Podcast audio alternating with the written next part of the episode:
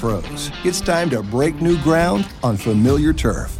Nearly every one of your customers can benefit from drainage or stormwater management, and everything you need to get started can be found at Site One Landscape Supply. From a wide selection of drainage solutions to must have resources to real world expertise, Site One digs deeper than any other supplier, ensuring you're fully equipped for growth. Visit your nearest Site One branch today to add drainage and let the profits flow. We did it again. Verizon was just named America's most reliable network by RootMetrics for the 16th time in a row, proving once again that nobody builds networks like Verizon builds networks. That's why we're building 5G right. That's why there's only one best network Verizon. Best and most reliable based on RootMetrics reports from second half 2013 to first half 2021 of three operators on all network types combined, not specific to 5G networks. Hi, this is Marlene with Miami Ghost Chronicles, and I want to welcome you to another episode of Stories of the Supernatural.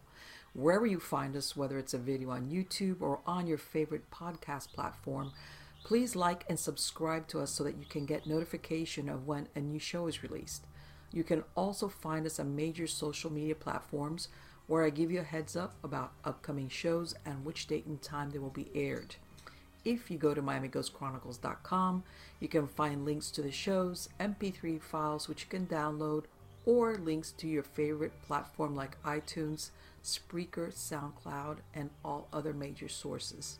You can find information for upcoming and past talk show appearances as well as new book projects at marlenepardo.com.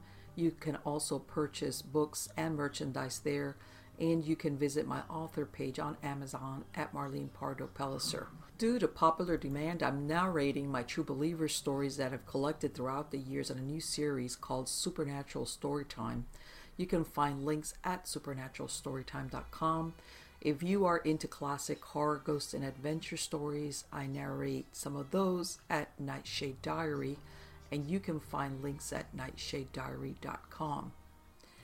If you would like to read noteworthy news about the paranormal world, true crime, conspiracy stories, and anything that is just plain weird, you can visit the Stranger Than Fiction Stories tab at MiamiGhostChronicles.com. I do want to thank you all for being part of my audience, and I think you are all wonderful.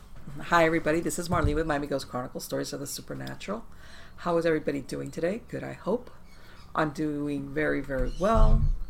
Uh, one of the reasons is because I have a fantastic guest that has been here before. And this gentleman, he is, as a matter of fact, I was telling him right now, he's a great storyteller. Um, you know, as a guest, he's got excellent stories. Uh, and he's also an author of books, and he hails from Kentucky, which I was telling him, you guys got so much haunted and paranormal stuff going on. But anyway, uh, who I have with us tonight is Steve Asher. Now, Steve is a paranormal researcher. He's also a freelance writer and artist. He, and he has previously he worked for 10 years in law enforcement and as a correctional officer. And he's traveled worldwide. He's uh, he's a native of kentucky. Now he's written uh, four books. Two of them just came out this year which is the ones that we want to talk to him about which is the uh, haunting of st vincent academy. And then he's also got the great mud flood conspiracy the thing that we all got wrong. So let me bring Steve on, and we're going to take off straight into that because believe me, there's it. I've I've talked to Steve before about the uh, these books, and they're absolutely fascinating. How are you doing today, Steve? Hey, I'm doing swell. I appreciate you having me back on. No, absolutely. It is my pleasure. I love. I mean, I like I said, you have uh, not only your own personal experiences, but there's so much fodder as far as hauntings and paranormal and so many interesting things going on in Kentucky. I mean, I've been to Kentucky and uh, but there's there's a wealth of information over there for the paranormal researcher. But anyway, let's get into um, these uh, these books that you both of both of which came out this year, right? Uh, yes, correct. Uh, I had the uh, St. Vincent's, uh, the hauntings of the St. Vincent's Academy. Okay. That come out only part of the year, and then maybe another it wasn't really that long. It was maybe another month, month and a half, I think. The uh, the Great Mud Flood, the thing that we all forgot, came okay. out. Okay, which one? take us where you want to go. Which one do you, you want to go to St. Vincent's? If you could tell us about, because uh, this this uh, haunting, this is these are true hauntings, uh, ghost stories, right? As far as what's happened there, or, or can you tell us what is St. Vincent's Academy? Okay, uh, St. Vincent's Academy was founded. Okay, it's in Union County, Kentucky, which mm-hmm. has Uniontown, Morganfield, places like that. Well, uh, that was founded, I believe, 1812, um, and then 1820, I believe, the St. Vincent's Academy opened, and it had.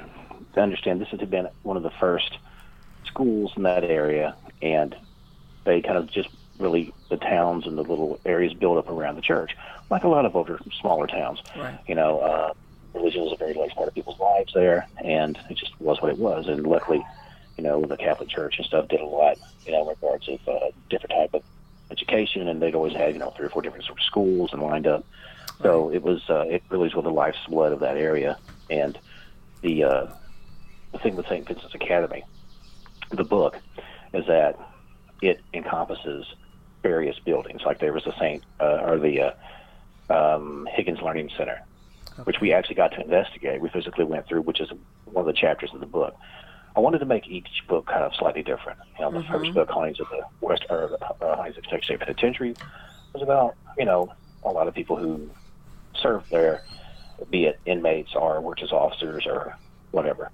Uh, the next book was about, which is the Western uh, Hauntings of the uh, Western Legislative Society touched more on special needs people and people that, like some people go, well, yeah, an inmate, good, let them sit in there and rot forever. But then right. you think about special needs people, and these people have different needs. You know, some are criminally insane, some are just, you know, special, um, and whatever. But and so the third one, it touched on this this orphanage because there's a you know orphan, there's different buildings had different lives, just like a lot of old buildings. Mm-hmm. And it had been like uh, spots had been like for wayward mothers. There had been right. you know, uh, kind of like unwanted children, mm-hmm. a lot of stuff like that. And this is no no different to that rule. But so what I did was I included the schools, the outlying areas, which touched on some of the urban legends of the area, mm-hmm. and uh, including like the Harp brothers, which was basically America's serial killers. And I got some pretty cool accounts of ghostly activities about these guys, which I'll tell you more about in a second. But okay. um, the way it worked is is that to answer the original question, yes, these are this is fiction based on true events. Right. So I changed certain locations and names and whatnot. Okay. And as usual, when you start playing around with people's faith, you've got to be respectful. It's not a smear for the for the Catholic Church. I have mm-hmm. no problem with the Catholic Church to do anything. Um, and because the first thing people will ask me, like, was there any abuse? Was there signs of? And people, as far I did not get one story like that. You know what? People don't realize that back then. I mean, you know, we look at things through our modern day sensibilities, and well, I'm not talking abuse, but you know, back then, like like you said, that they would send here, you know, widows, orphans, the criminally insane, the mentally insane. Yeah, they would just lump everybody together because this is was the best they could do. Okay, but we look at it sometimes right. through I mean, our modern day stuff, and we're like, my God. You know, how could they send right. uh, somebody well, that's there? The thing. You can't. Um, well, it's better than them freezing to death. It's better exactly. than them starving to death in the street. It's better than them being molested, beaten, or uh, put into. You know, sometimes people take people with facial deformities and put them in circuses. Mm-hmm, mm-hmm. All kinds of stuff. All yes. kinds of stuff. So, you know, like you said, you have to look through the, the prism of the time. Exactly. You have to look at the sensibilities and the, the social mores of the time. But um, but yeah. So anyway, and it touched on that, but and it also had, like I said, the, the Higgins Learning Center, okay. which at, at, the end of its time became like a home for kind of like special needs adults. But it also had some children, as I understand, because in our investigations, we were getting the sounds of children and the activities of children, like playing with playing with toys and laughing and giggling, okay. all that stuff. So, um, but that's sort of the outside of it. And the thing is that makes a difference again, uh, or difference in that book again is the fact that we included one of our investigations, and it had quite a bit of activity in the building. And if you want, we can kind of go into some of that or wherever you well, want to go with this. You know, uh, let me tell you something. First of all, absolutely, yeah. I mean, saying what the history is, it's I mean it's understood that besides residual, there had to have been active hauntings there because just because of the nature of what happened in those walls. You know, despite the best intentions of whoever built this place, you know, I know that a lot of times these places were short staffed, so I'm sure a lot of things took place. But yeah, let's let's let's hear some of the interesting stories that you came across and um, that you said this was what built pre Civil War or was it built after the Civil War? No, no, no. It, I mean, it, basically the town was settled by by these nuns. I believe it was these sisters. Um, oh my goodness, I don't have the paper in front of me. Uh-huh. Sisters of the Blessed. I know they have a, they have sometimes they have names that you're like what. yeah, yeah, yeah, yeah. In my um, experience, usually they would do one of two things or both. Eventually, either establish a school or a hospital. That's usually the way they would do that because. Right. Yeah. And, and both are great ideas. Yeah. Both are great ideas. So, um, what happened was from the Advent, okay, they got the school set up, this, this, and that.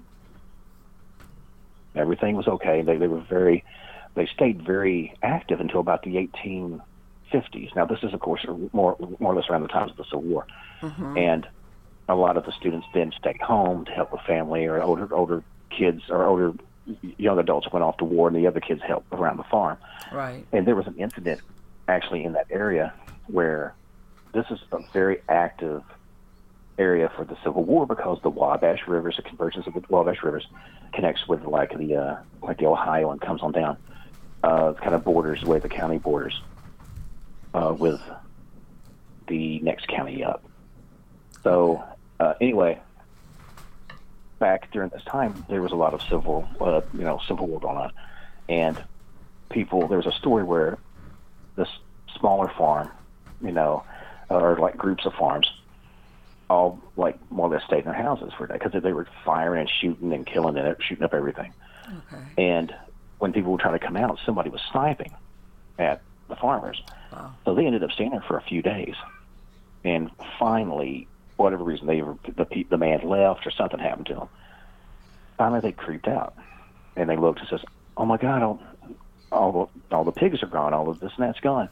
They still stole their pigs, right? So they're freaking out, and then they're starting to look around and they're following footprints of the pig. And it's like, no, I, I think maybe they broke out because they were hungry. We hadn't been able to feed them for days. So hunger overtakes them. They break, they ball push the fence, break it, and they're out. Mm-hmm. Well, in looking around, they're hearing sounds of the pigs up in the high grass. I went, well, they ran down there probably to get water from the streams or oh, those stupid pigs, right? So anyway, the guys say we're going in, and you keep uh, keep the pokes. The pokes were more or less bags that farmers would put pigs in. Okay. Ask your if somebody has a grandma or great grandma around, ask them about a pig and a poke. That's a thing, especially in the south. So, so anyway, they went they went up there and they're looking around and they're still hearing kind of these pigs, and they were trying to get one that was that kind of left from wherever it had been, and they slipped past the farmers, and they said, hey, get ready, they're coming through. And they thought, well, they're just all going to run and whatever. Well, they hear the woman start screaming her head off. So they're like, oh, my God, what's going on? So the the main guy says, hey, you know, keep an eye out in case this is something going on. I'm running out, but give me the gun. he runs down, and the woman is just freaking out. Drop the bag. Just, I was like, what are you doing? We're trying to. she couldn't talk she couldn't talk, eyes as big as saucers, and and she's like, he's like, what is wrong with you? And pointed over to the pig. It had kind of ran back into its little cage, into its pen. It's like, why, why haven't you put the thing up? You know, what's going on? The pig turned around, and it had uh, what appeared to be a leg joint with a foot. Oh. So they all went up into the, these pigs, and what had happened was there had been a very big war, a very big battle, and there was like a lot of bodies were left. Oh my God! And they were feeding our, on that. We're, well, we're okay. I'm not sure if you're familiar with like Civil War surgeons. They're yes. quick. Oh my God! Yeah, They're that quick. they would they would do all these uh, amputee amputations and right. Well, oh. that's not even the worst part. Well, first of all, you find all these pigs and they're bloated. They're rolling in this.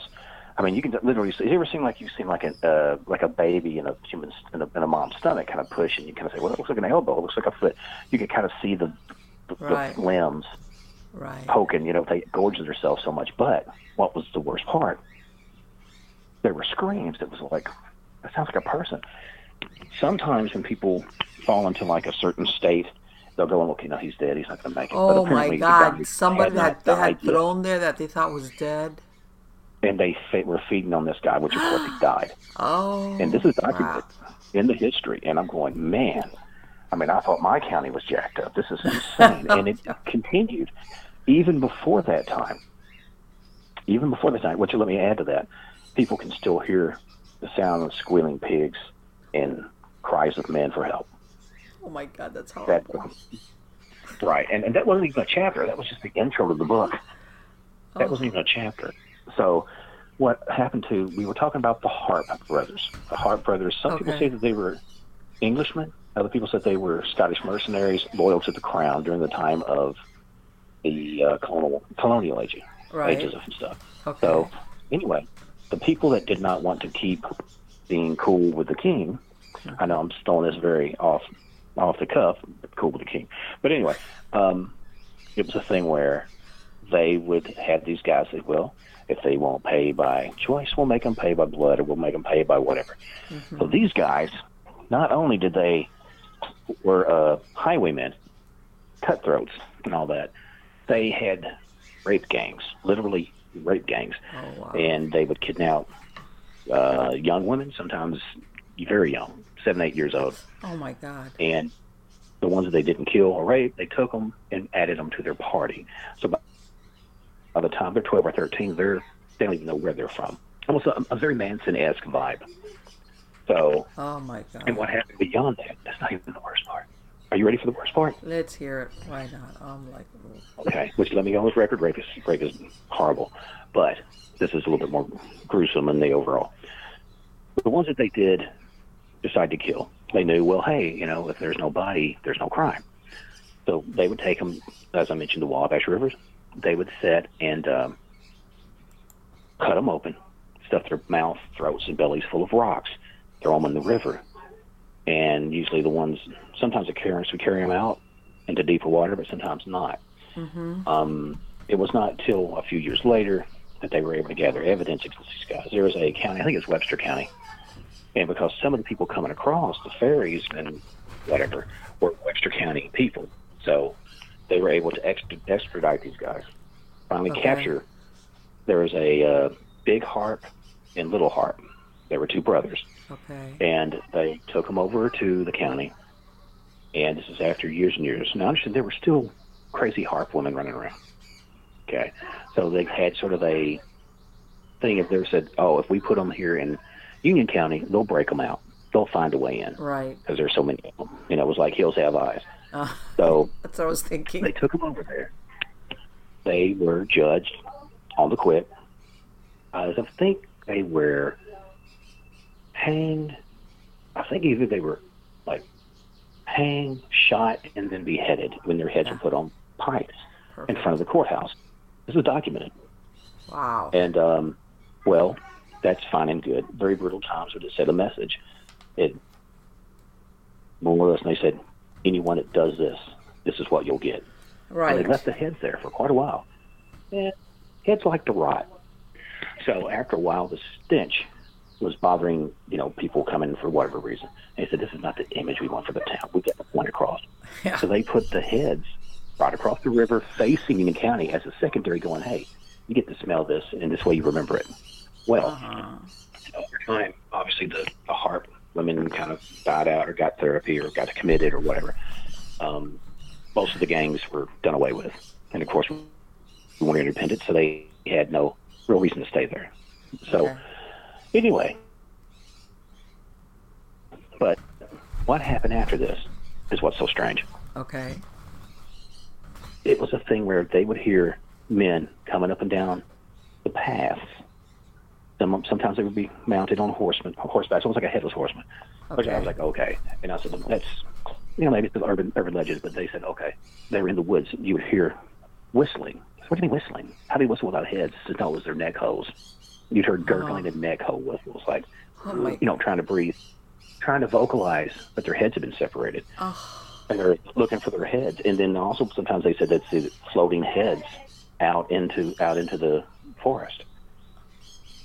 You know, and that's a- that's Union County. And let me ask you, were they the only ones, that, or the did any of the other gang members, or were they the two? You know, since they were, it was their gang, they were the ones that. They, they were the fat cats. Uh huh. and Okay. it, yeah. pretty much any. I mean, don't you understand? It's like this. Sometimes, if you don't join the gang, Oh yeah. you know, you become a gang member, or you become fodder for the gang member. Yeah. But sometimes these people are, are like scared or coerced into like, Mm-hmm. well, you know, you say anything, you'll get the same as them. Yeah. And there's a certain amount of that uh, Stockholm syndrome as well. Mm-hmm. So these were some really evil dudes. You know, um, what was the old thing from the uh, Corsican brothers? You know, they uh, raped the fields and plundered the women, or whatever they said. Um, they're kind of reversal of it. They're just really, really evil guys. And Yeah. Yeah. Yeah, I know that- that- that- that that place. people don't realize that after the Civil War, there was a lot of, I don't want to say criminals, but a lot of men running around and women that were not the best citizens, if you know what I mean. And uh, yeah, you had some really horrid characters like those two running around. And let's face Yeah. it, the country was in disarray. Law and order was not what it should be as far as, you know, protection Right. for the citizens. So, you have that vibe of going, um, and like I said, I, I, let me go on the uh, go, go on the record. I do not think the Klan were a good thing, but there were some people that swore that they kept them from being murdered or kept some sort of unit, some sort of militia thing. Yeah, they went way far with it, but some sort of militia to keep some basic semblance of order, well, just did- like these guys to a yeah, point. yeah. I, I, when I was writing the, my first book, there was a story that there's a town in Texas called Belton. It's like where the Chisholm Trail starts out of. And since they had sided with the South after the war, they got punished, you know. And, um, Right. you know, all, of course, all the officials and everything were not Southerners. So basically, these poor and out there, you know, people were living on their farms and ranches. It's and they were all all the criminals were they had nobody to defend them. In other words, a lot of the men had gone off to war, never come back. So the few men that were there got tired of getting basically victimized by all these criminals running around these gangs because that's really what they were. That one Right, time they had, right. yeah, they were like nine of them in the jail. They went in there, they got them, brought them out, hung them all. Vigilante stuff. This is strictly vigilante. But guess what? After that, most criminals would give a you know, not go really close to that area because they knew, hey, you know what? These citizens, these guys, these the men that you know, they're gonna they're gonna get you and they're gonna string you up. And what they did was, and then they buried their, you know, like in an unknown place. Nobody, they never brought. None of these guys got in trouble, by the way. You know, I guess somebody said, well, okay, they're mad. Let leave them alone. But yeah, they took nine criminals out of the jail cell and strung them up and then buried them in some, they say, some corner of a cemetery somewhere. think about it like this: if you were a judge and you could not maintain an order, these guys did some stuff that the citizen, citizen, citizenry very much applauded. A, you probably wouldn't be a judge very long, and you may end up in the same position those guys were. So sometimes you got to read the room, and you got to make a hard choice and go with the thing that's like, well, they're dead already. I can't save them. Yeah, So there it is. Um, you know. You Yeah, know, but people don't realize that that that that right after the war, that you know, you know how there was, especially if the further west you were from the, you know, from the eastern United States, you know, as far as what we think of as law and order and the sheriff, it it was few and far between sometimes. So you had to Well, do if your you own type look of at- justice. I mean, everybody. Well, everybody talks about how how civil the East was. I mean, Mm-hmm. that's not really true because if you look at Eastern Kentucky, it was a freaking it, man. It was hardcore. Those guys, guys, those guys didn't play. There's a reason they they talk about hill people and hillbillies. Uh, now it's kind of ha ha funny, but those cats were serious and um, similar to here. I mean, that's the thing. When you move away from what they call the uh, the Golden Triangle, you know, like Lexington, Louisville, Frankfort, money money gets thin, and people are very much on their own. That's Right. more where sta state rights come into play. The closer you get to an urban city, the more um, more Democrat, uh, more like liberal it is. And again, I don't have a problem with liberals any more than I have a problem with Republicans. Uh, I think they're both kind of wrong on certain levels and maybe a little bit right on some too. But um, the further away you get from the creature comforts, the further Oh, you get yeah. from Rome, the more wily it is, Of course. and the more you have to depend on yourself. You can, right. you yeah. know, you're not sweating around because they're not there to help you. Right. No, and it's And, like, and uh, if and if help is not coming after a while, you're like, okay, we got to take care of this ourselves, which is what happened out there. Right. Well, and that's kind of what it come down to. Uh, that's what you got to understand is that um, just like certain isolated areas, because Union County is, uh, I won't, I won't use the terminology. People who know what uh, B, BFE is don't know what I'm talking about. Uh, it's just kind of like a, out in the middle of nowhere, pumping in sunlight. it was kind of like that, and it's still a very small area Right. and um, good people. I've met very good people, but they're very protective of their history. Uh, I will say this: when I did, right, when we did the investigation of Higgins Learning Center, and I'll tell you again some more about that. I apologize. Um, it had, like I said, it was in between going from a convalescent center to being sold, and when I spoke to people that found out they bought it, we started talking. I didn't tell them I was a writer. Because a lot of times that's sort of like saying I'm a tax collector or, uh, you know, you want to hear the good word, they're going to get a door Right. in your face. So I was just like, yeah, man, that's crazy. You know, I know some people down here and got some friends that live in Union County. And I always heard that place was haunted, you know. And, uh, uh, you know, I didn't really get too much into it. I investigated. And they said, well, yeah, when we started moving, taking walls down and stuff, we had a lot of activity. Because my wife won't even come here at night. You know, I mean, or she'll come in the day with somebody, but she won't come at all at night.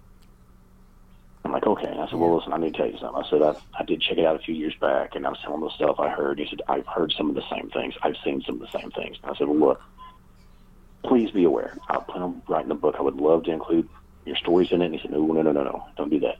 Because I'm trying to open the business. I don't want it to be known as the haunted car, car station. Um, you know, I want my business. I, I need business. People here, they, they think I'm tied up in some occult or paranormal. They won't mess with me. But I had to respect his view sure. but it was one of those things that I knew that a the activity that was being seen was still there and still in the hall and the things that don't exist anymore. Movement was coming up and down stairs that didn't exist anymore. Yeah. So That that that's that's something else when you when you hear that that you know that it's not made up. It's like but because they're existing on what was there before. You know, doors, they're their walls, stairs. Yeah. time period physicality is still real to them because they're Mm-hmm. in that pocket of time as we're in maybe in our pocket of time. Right. So um, some of the things that we've seen there, if you care to hear it, Yeah.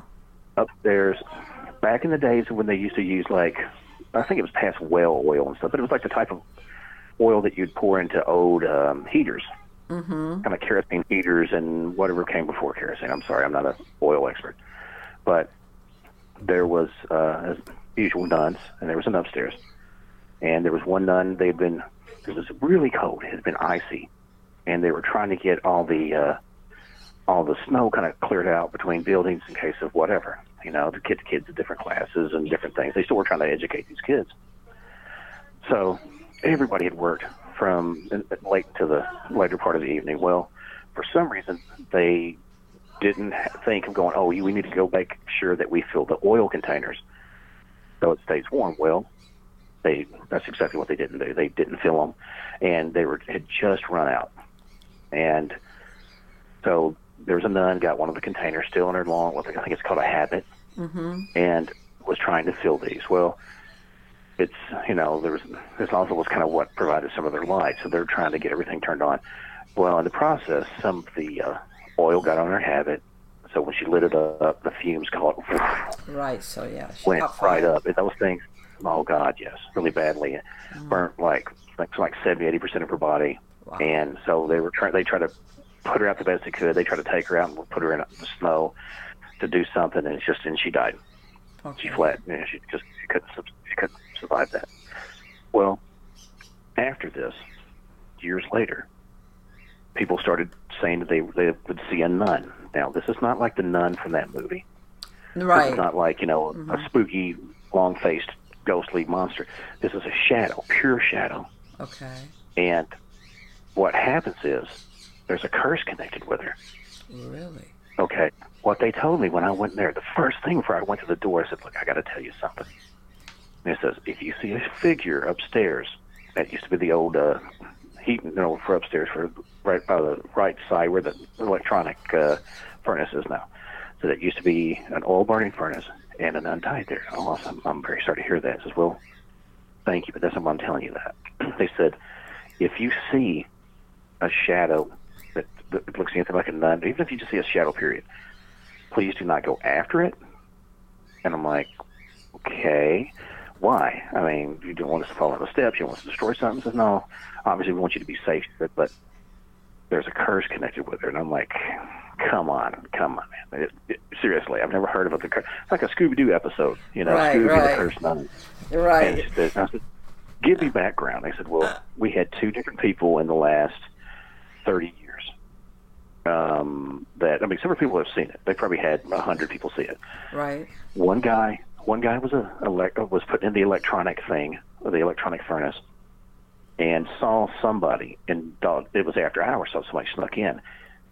He took half after it. The thing, like it, did, it was off the ground. It like hovered Okay. you know, glided in the air, took off like a shot, whoom, gone. So he's running after. It's like, what the hell is this? What, what am I seeing? Mm-hmm. Okay, that's the first one. There's another one was a, um, I think one of the ladies working in the um, when it was a convalescent center saw the same thing. It took off and it looked like it went to the back where I guess the open area was, which would have been where the snow would have been. She ran out, didn't find anything. Both of these individuals of their sightings within six months died of mysterious some mysterious illness. Oh, And that's the too much of a been checked for coincidence. radon. Right. It's very weird. And the place has been checked for radon. The check has been checked for all kinds of different gases, their exposure, asbestos, everything. There was no history of anything in these guys. They were for the whole fam bloodline is super healthy. It was just a really strange occurrence. But they said maybe it's an occurrence, but it's enough that I wouldn't chase after it. Right. Yeah. Just forget. I wouldn't. Right. So now we saw stuff like in taking photos. We would see a lot of shadows going across the wall where there shouldn't be any light blockage because our cameras are mainly the main lights in there, other than very minimal, um, what would you call it, security lighting, you know, just to see inside the building to walk. Well, we would take shots and we would have long streaks of shadows going across like dining hall areas through the hallways and uh, we had actually got what looked like the outline of the, the the head of a nun with a little white habit, you know, the black and white looking the Wow. England outfit. I don't think it'd be disrespectful. That was freaky. But the weirdest stuff was stuff that we got on the EVPs. We were going through. There's a main hallway, uh, and then there's a uh, and it kind of tees off. One side's boys, one side's girls, with the main hallway for uh, doctor's offices, uh, administration, a common area, and they could watch television and play games and activities. Uh, so anyway, we were coming into where the boys section was, and the door started slamming behind us. And I said, "Take some, let's take some photos down this hall." And I said, and I, and I told my wife, and I said, "I just got a really heavy feeling. Please, you know, do a voice recording." So the temperature was about a 10 degree temperature drop, which is not insane, but it, it went from like a 10 to about a 30 degree temperature drop, and then it went right back up. Well, we listened to the EVPs. You could hear a little boy going, "Can I go home? Oh. Can I go? Can I go home now?" Well, the thing was that was weird enough. Well, I started looking at these pictures. Some stuff was just very mundane, not a lot of activity. What I kept seeing in this hall, but it was almost completely shadowed. And I'm like, the flash had illuminated a good part of this hall, you know, because we use IR lights and all kinds of stuff. Mm-hmm. And uh, I, I, I kind of highlighted that picture, and I said, I'm going to come back, back to it. Well, other things, life, other investigations happen. I come back kind of with fresh eyes. I start playing with it. Changing the contrast up, bringing up the resolution. Right. And I'm like, man, that, that looks like a way on the left. You know, like a, what a pill cart looks like? Mm-hmm. Well, like you have a sort of a, a little bottom platform, then a top platform that's got like a little lip so stuff don't roll off. Right. I looked there, and I could see these two big bright eyes, but it had with a, had a human shape outline with a face. Oh wow. I brought the lady who I will call Tanya, Okay. who was able to get us in there. And I said, I want to show you. I want to show you three things. I said, you remember when the because she was with us? Do you remember when the door was slamming? She's like, yeah. I said we had temperature drops. I showed her the the, the vocal, or I showed her the, the picture, and also played, played her the EVP, and she went, "Oh my God, Ryan!" And I'm like, "What? Who who is Ryan?" He says, "There was a little boy that lived on that hall, who would always like to hide under the. I mean, he was obviously able to be seen. It's like a five, you know, a four year old. You can't see me. They put their hands over their eyes. Right, right. He would like hide. So the nurses would act like they didn't see him, and he'd go, "Rah!" You know, "Oh, you scared me, Ryan." right. Well, and he was like a younger younger adult, you know. But Uh-huh. and I said, well, what, well, what happened to him? He said, well, he he uh, he died here. And I went, oh. So Wow. and then we had another EVP. We went outside because we had some members that smoked, and I'm very funny about doing anything of an investigation that could, you know, pollute the findings. right, right. I said, okay, well, well, all the doors are locked. We will go out front. I'm gonna leave a recording in that hallway, in the kind of uh, commons area. We went out front. Not a soul was in there. We went out front. We come back. Well, and I'm starting to listen to this uh, later that night, and I hear like a like if something gets closer to the mic, it gets louder, then it fades okay. and it would sound like a like a skip skip skip skip skip skip like a kid skipping or hopping. Okay. Well, and I'm like, that's really kind of weird. Then you heard kind of a giggle, and again, I said, hey, I'm sorry to keep bugging you with this. And I said, I'll keep finding stuff, and I said, listen to this. And she said, was there anybody? I said, no, there's nobody in there. And because it sounded like you know, like someone was kind of bouncing with a ball, and and they said, I don't know what that. And they started thinking about it, and they asked another lady, and she said, Oh, that might have been, I forgot her name, it might have been like Rebecca. And it said, We had a girl who had been in a car accident and uh, gave her brain damage. But other than that, she was ambulatory and could run and climb.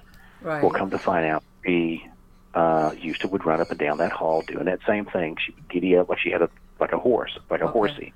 Right. And I said, Did she die here? I said, No, no, no. I mean, she moved to another facility. I said, Well, that's weird that we're hearing her here. Well, they did a little research for me. Come to Uh-huh. find out she died about a month after she moved.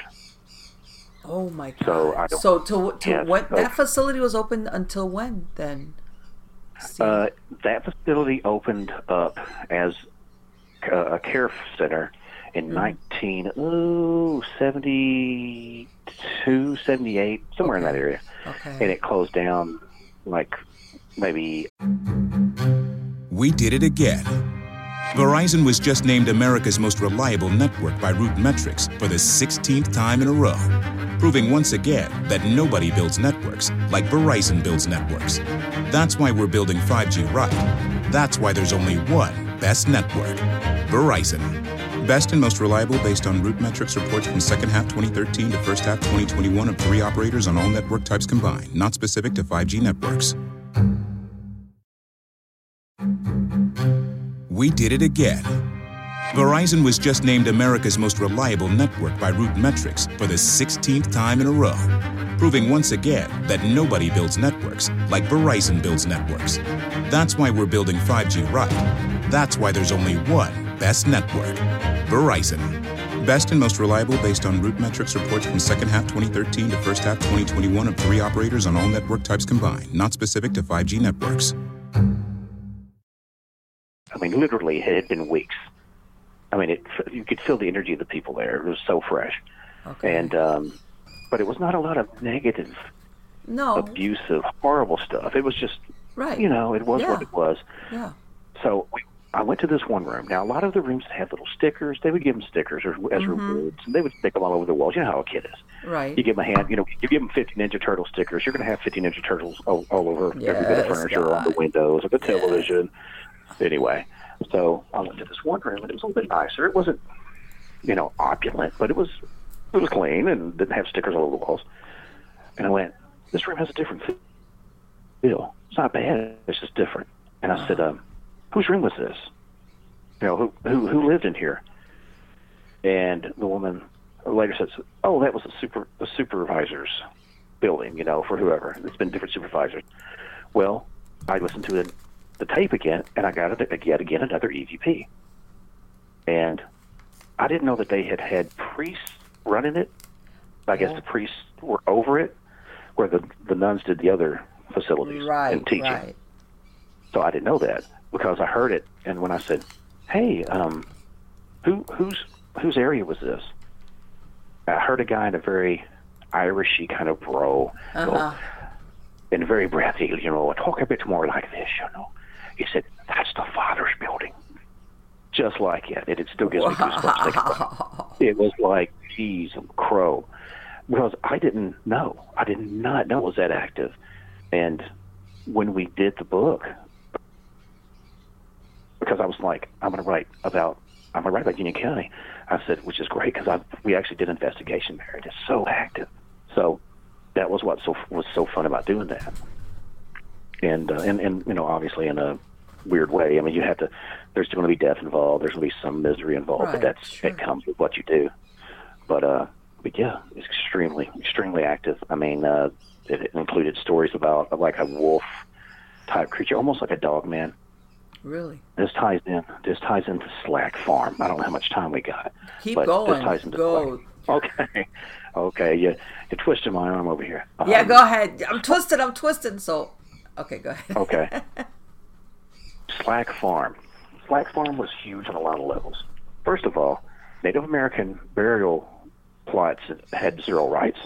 They were like if you went digging up uh, in a field and you come across arrowheads or a bone or a skull or whatever, just go, ah, that's super weird. I guess some some Indians, or whatever, grind it up and keep going. Right. Now, some people would take, you know, try to move stuff out of respect, or if there was arrowheads, they would kind of save them and say, "Oh, this is this is belonged to the people from this time." They wouldn't send them; they just kind of keep them as, "Oh, this is connected to this land."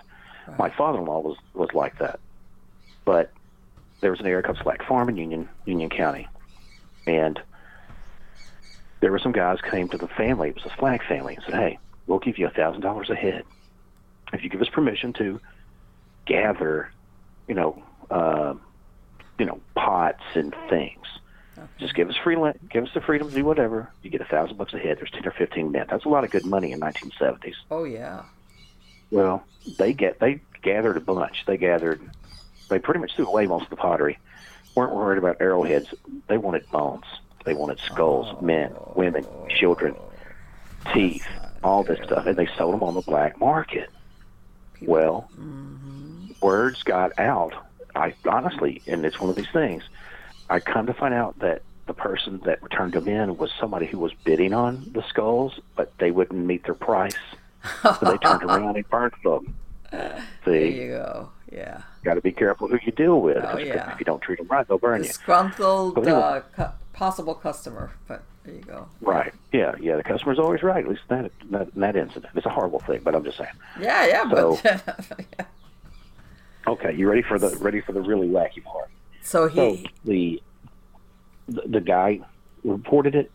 Word got out to the media. Then it got out to like First Nations and like you know Native American groups. They lost their you know what. Mm-hmm. They took this all the way to the Supreme Court. This is like after the Wounded Knee thing. It- yes, you know, yes, Native exactly. American rights was a very much, you know, AIM and all that. It was huge. And they were saying, look, you plunder our stuff, we'll plunder yours. And they pushed, and finally they got where Native American uh, lands, like mounds and stuff, are protected. Right. You will do the same thing as somebody went and dug up your grandma. Sure, of course. They will get you. So it actually did a historical precedent, not paranormal, but it's important. After all that was said and done, they it was they were put back as respectfully as it could be. The ground was rededicated by elders. Mm-hmm. But ever since that, they've spotted Bigfoot type creatures and dogman type creatures. I don't know if they're protectors of the area. There was a guy who went hunting, took his dogs um, close to there. You know, regular hunting dogs, seasoned Okay. dogs know what they're doing. Him and his friend went out. They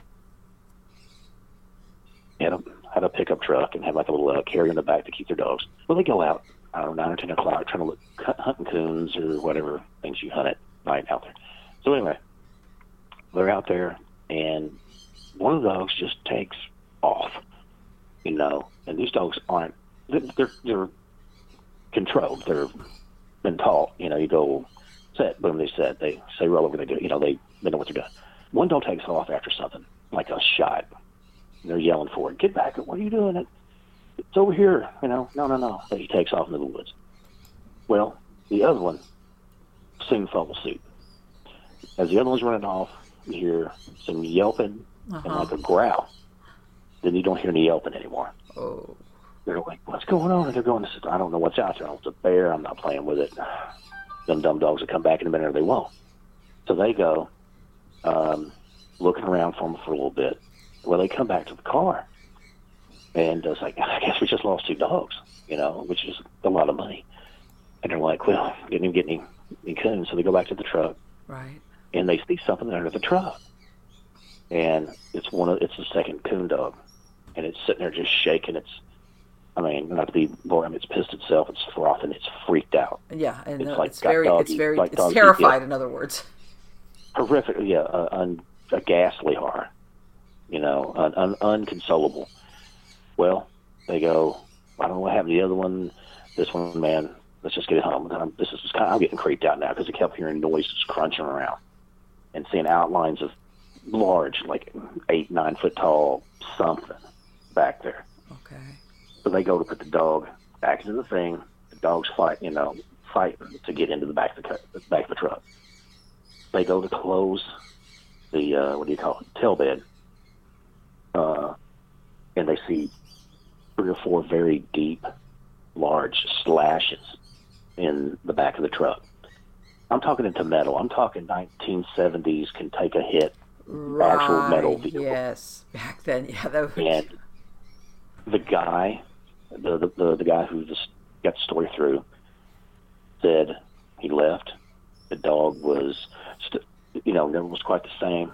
Became a porch dog, and if it heard anything, not, it didn't matter what it was in the woods. Or the sun went down, it was in the house.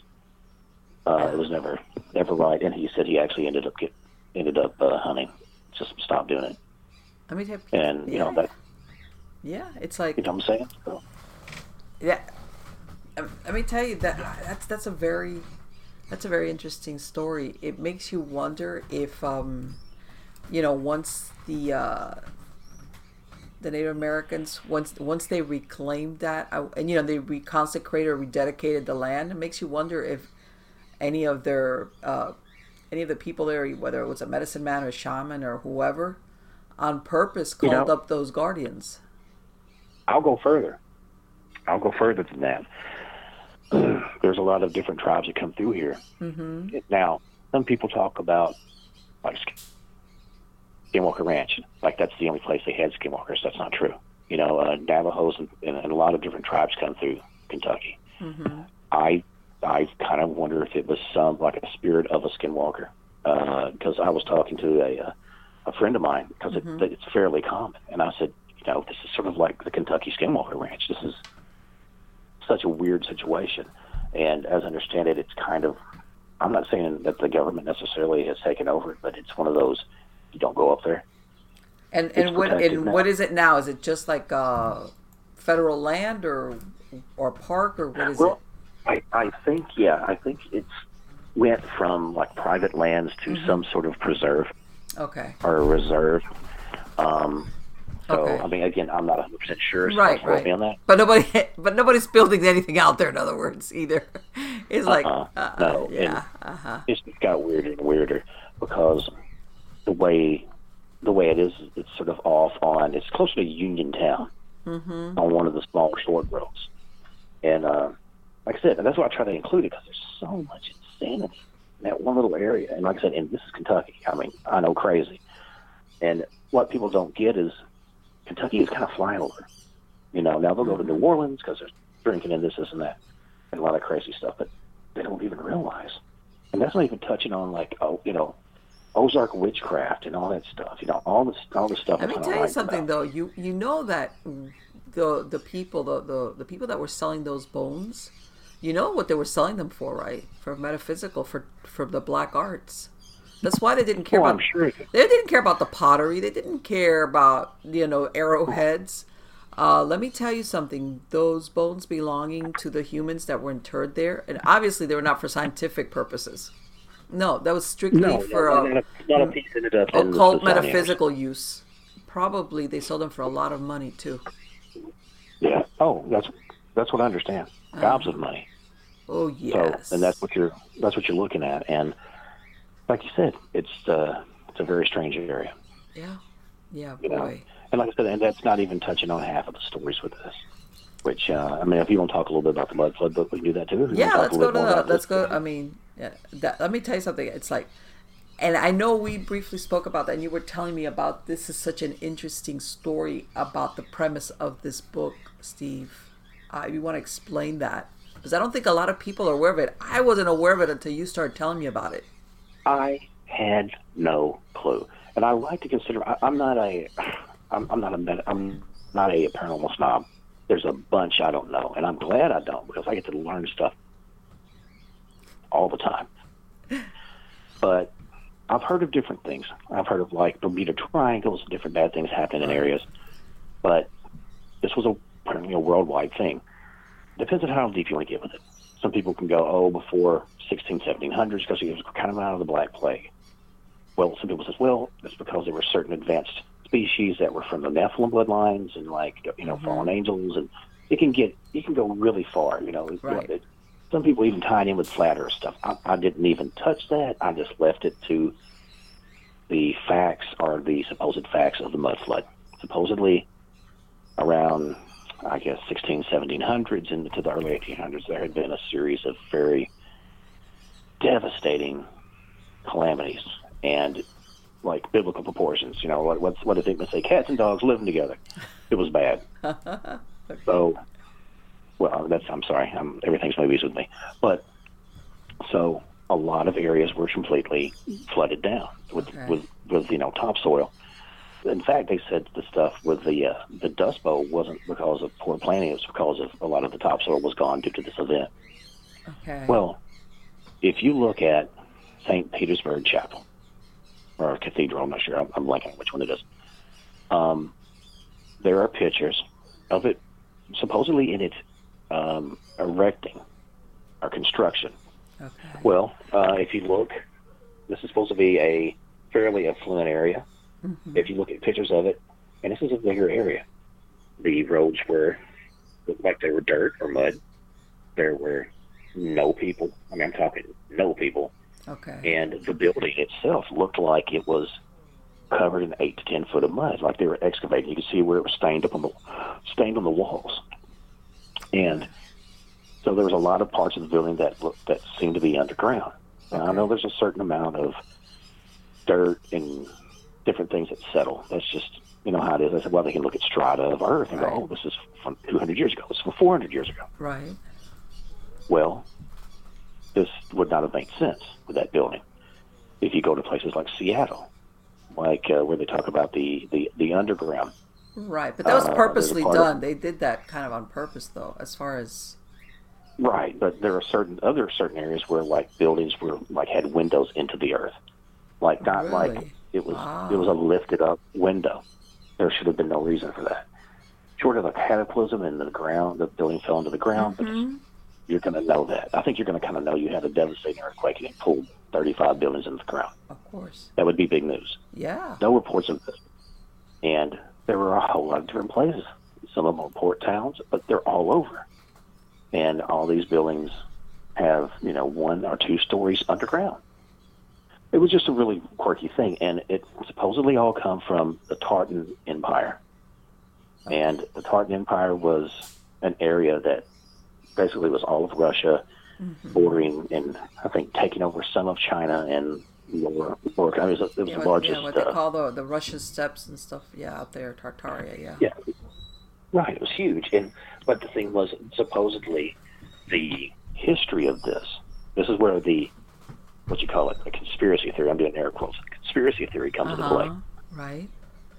They feel that the reason that this even happened was there was the Tartans had advanced technology, be it them being descendants of Atlantis or whatever, or off worlders, who knows what. But anyway, they were kind of a breakaway civilization. Right. Well, they had the ability to have zero point energy. They had the ability to move large pro- objects Okay.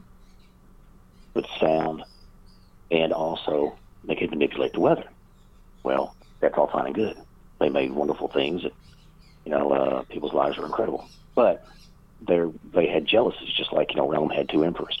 They would have different wars, kind of feudal things, and they would use weather against each other. The point it got so out of control because there was areas all across the world that was servants of the Tartan um, Empire, to the point where basically there was a worldwide just uncontrolled surges of storms because you know like the butterfly effect you do something here it will affect something there. Right, like a ripple effect. so bad right a ripple effect and, a, and just like a wave goes out a wave comes in right Mm-hmm.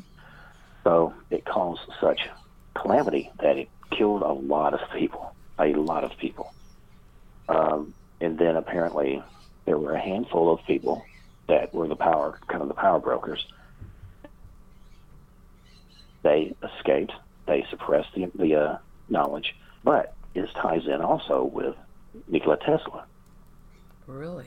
Tesla had all these patents for different types of stuff for zero point energy, death rays, weather manipulation. Almost half, almost half the stuff we're doing today comes from Right. the things that were stolen by the FBI Yeah. right, shortly after his death in the New York hotel. Well, there's a thing I heard. I never heard this. Never I was asking Tesla, like, you're just, how does it feel to be a genius? How does it feel to come up with all this? You know, how is it possible? One man, and he basically, he was like, it's not. He said, I had outside help. And it, it was like, you mean, uh, people says, no, not people. So you could either go, oh, he thinks he's talking to spirits, he's talking to angels, or he had some sort of connection with this other empire. Some people thought maybe perhaps he was even a descendant of these people, are a reincarnation of somebody who had that knowledge, and it never got lost. You know, because if you it depends on who you talk to. If you look at stuff like Edgar Cayce and his prophecies, okay, much like the uh, Tolkien worlds, you know, you know what which world are you talking about? First, Right. Earth, first age, second age, and fourth age. We keep having resets, and because we get too big for our britches, and we We did it again. Verizon was just named America's most reliable network by Root Metrics for the 16th time in a row, proving once again that nobody builds networks like Verizon builds networks. That's why we're building 5G right. That's why there's only one best network Verizon. Best and most reliable based on Root Metrics reports from second half 2013 to first half 2021 of three operators on all network types combined, not specific to 5G networks. We did it again. Verizon was just named America's most reliable network by Root Metrics for the 16th time in a row, proving once again that nobody builds networks like Verizon builds networks. That's why we're building 5G right. That's why there's only one best network Verizon. Best and most reliable based on Root Metrics reports from second half 2013 to first half 2021 of three operators on all network types combined, not specific to 5G networks. Yeah. knock it over. And that's kind of where that comes from. And where where it leaves off is for me, are we on that same kill switch? Are we on that same you know, feeling of hubris that, oh, well, we can control this. We have that. And just because we can do it, do we need to do it? And, and, and And- basically, what you're saying is that there's, which I'm not surprised that history as we know it is not really that, let me use a nice word, accurate or truthful, or that Right. there's uh, parts of it that are not, that are being omitted, in other words, is what you're saying. Right. Well, see, okay, and again, I listen to a lot of different people in regards to because I like to research stuff, even if it might seem nutty to me. If I find something that connects to something, I was like, oh, well, maybe there's a possibility. Yeah. I don't rule anybody out. Um, if you look at guys like I don't know if you've ever talked to Robert Sepehr before.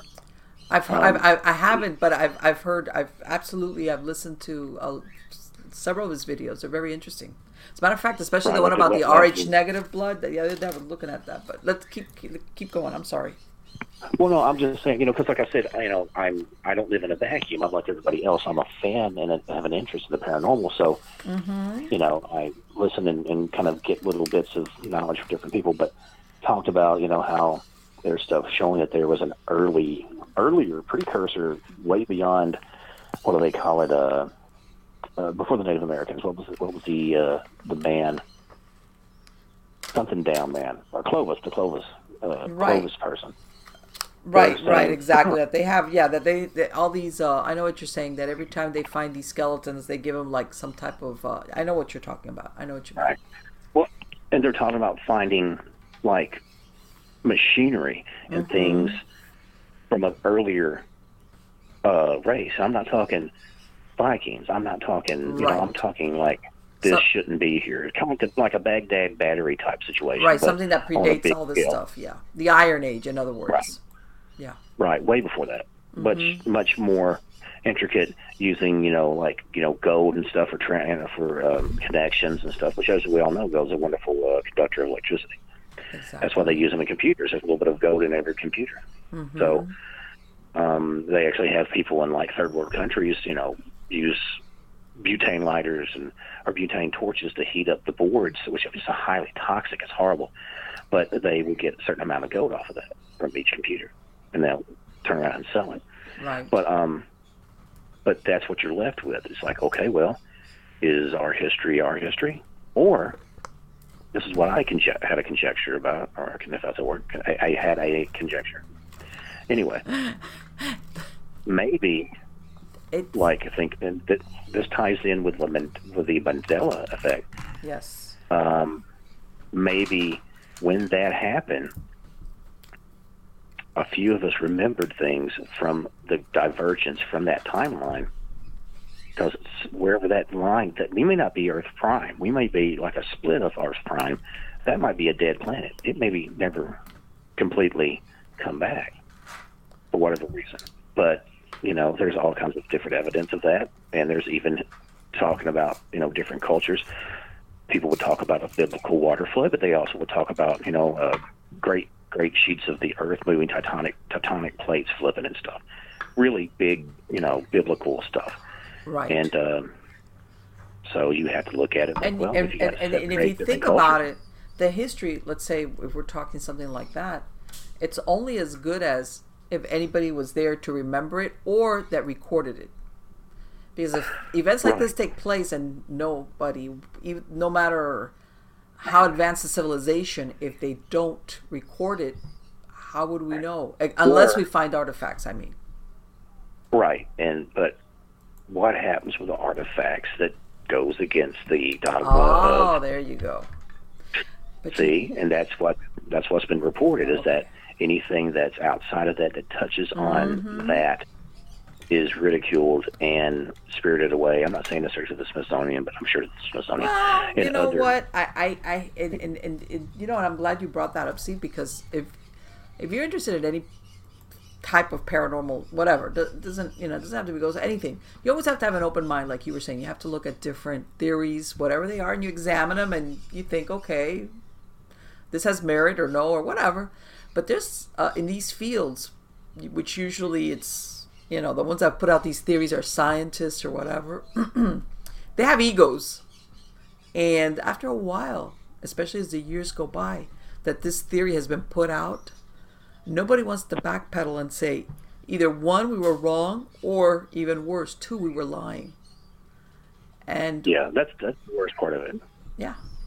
So Yeah. and then they push that theory, whatever the established uh you know, version is.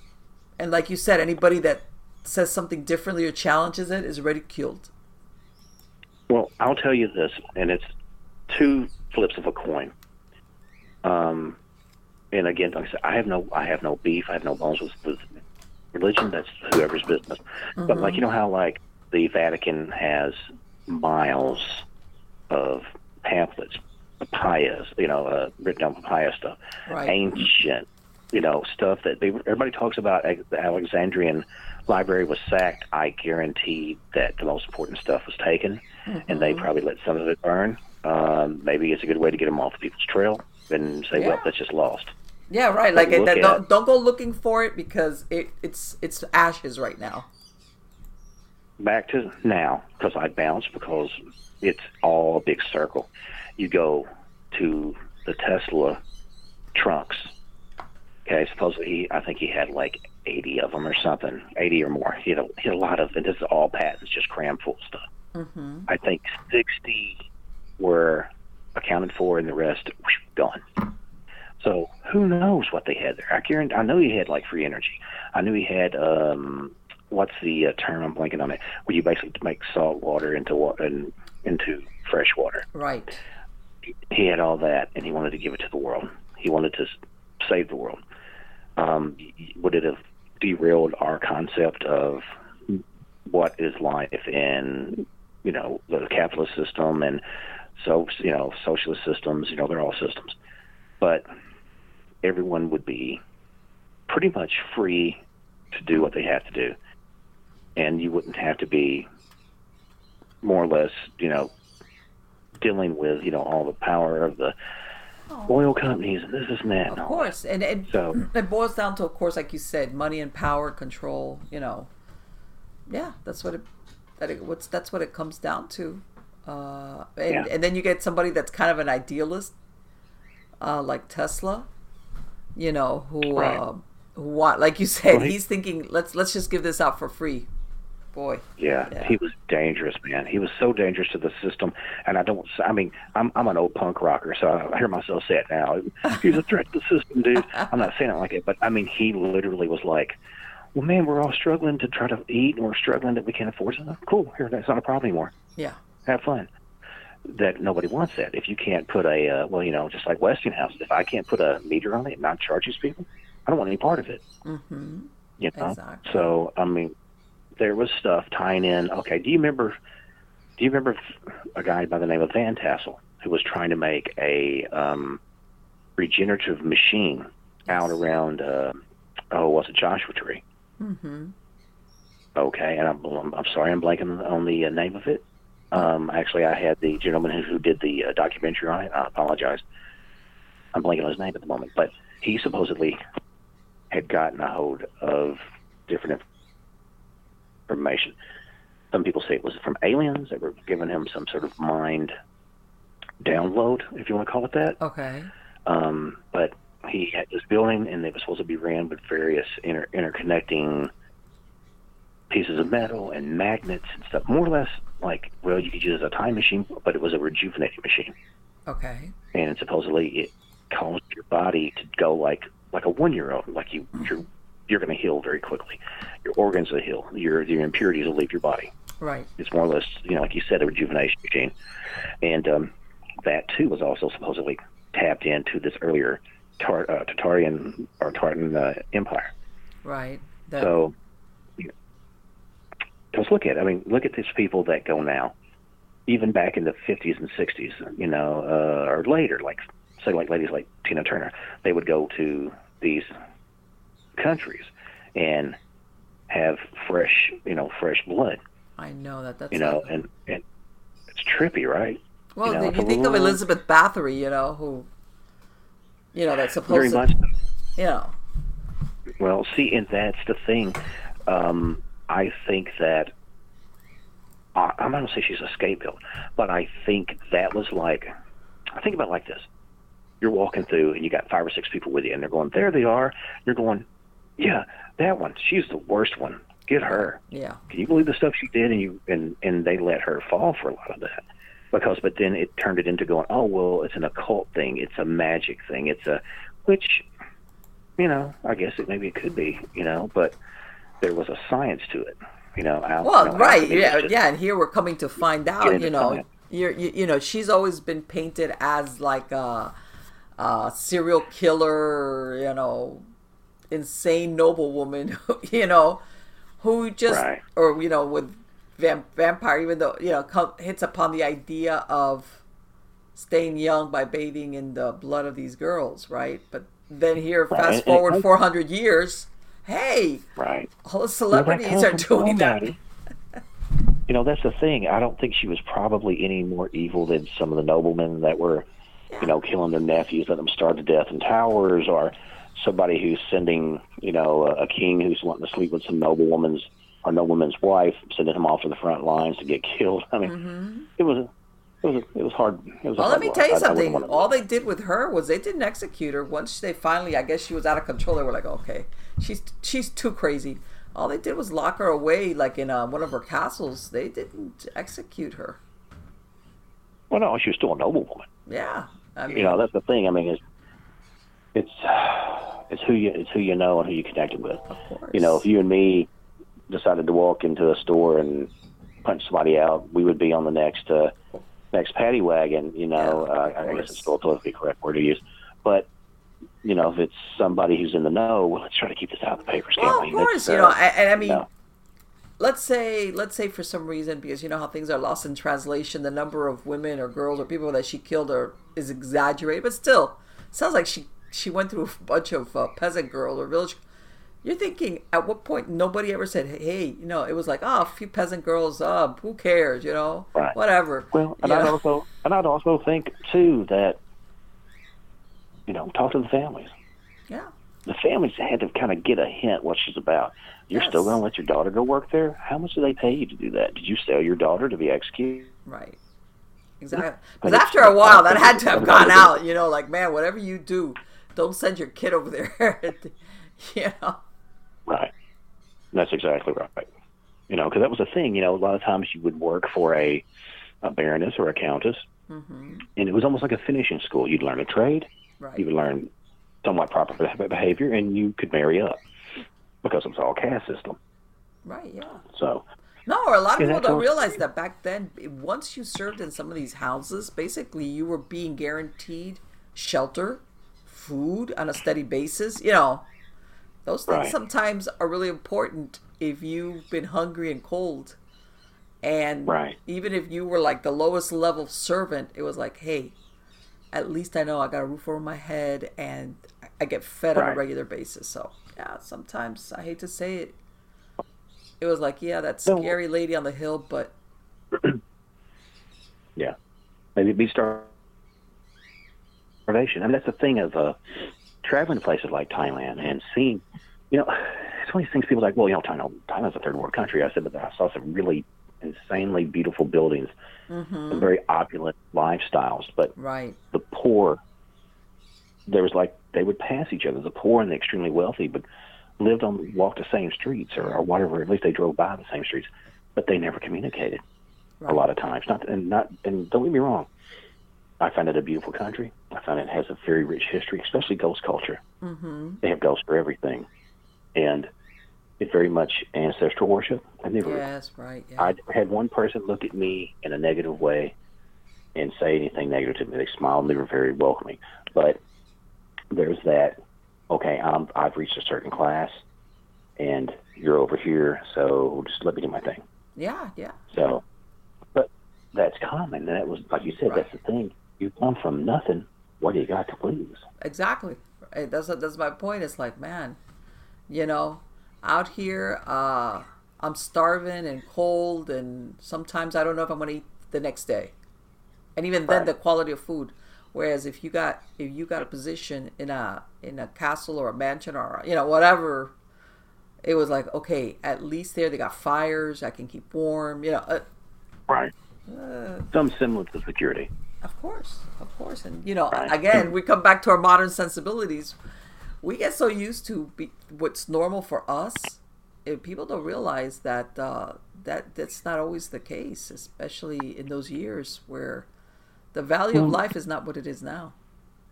and it's not even I'll, I'll I'll do you one more.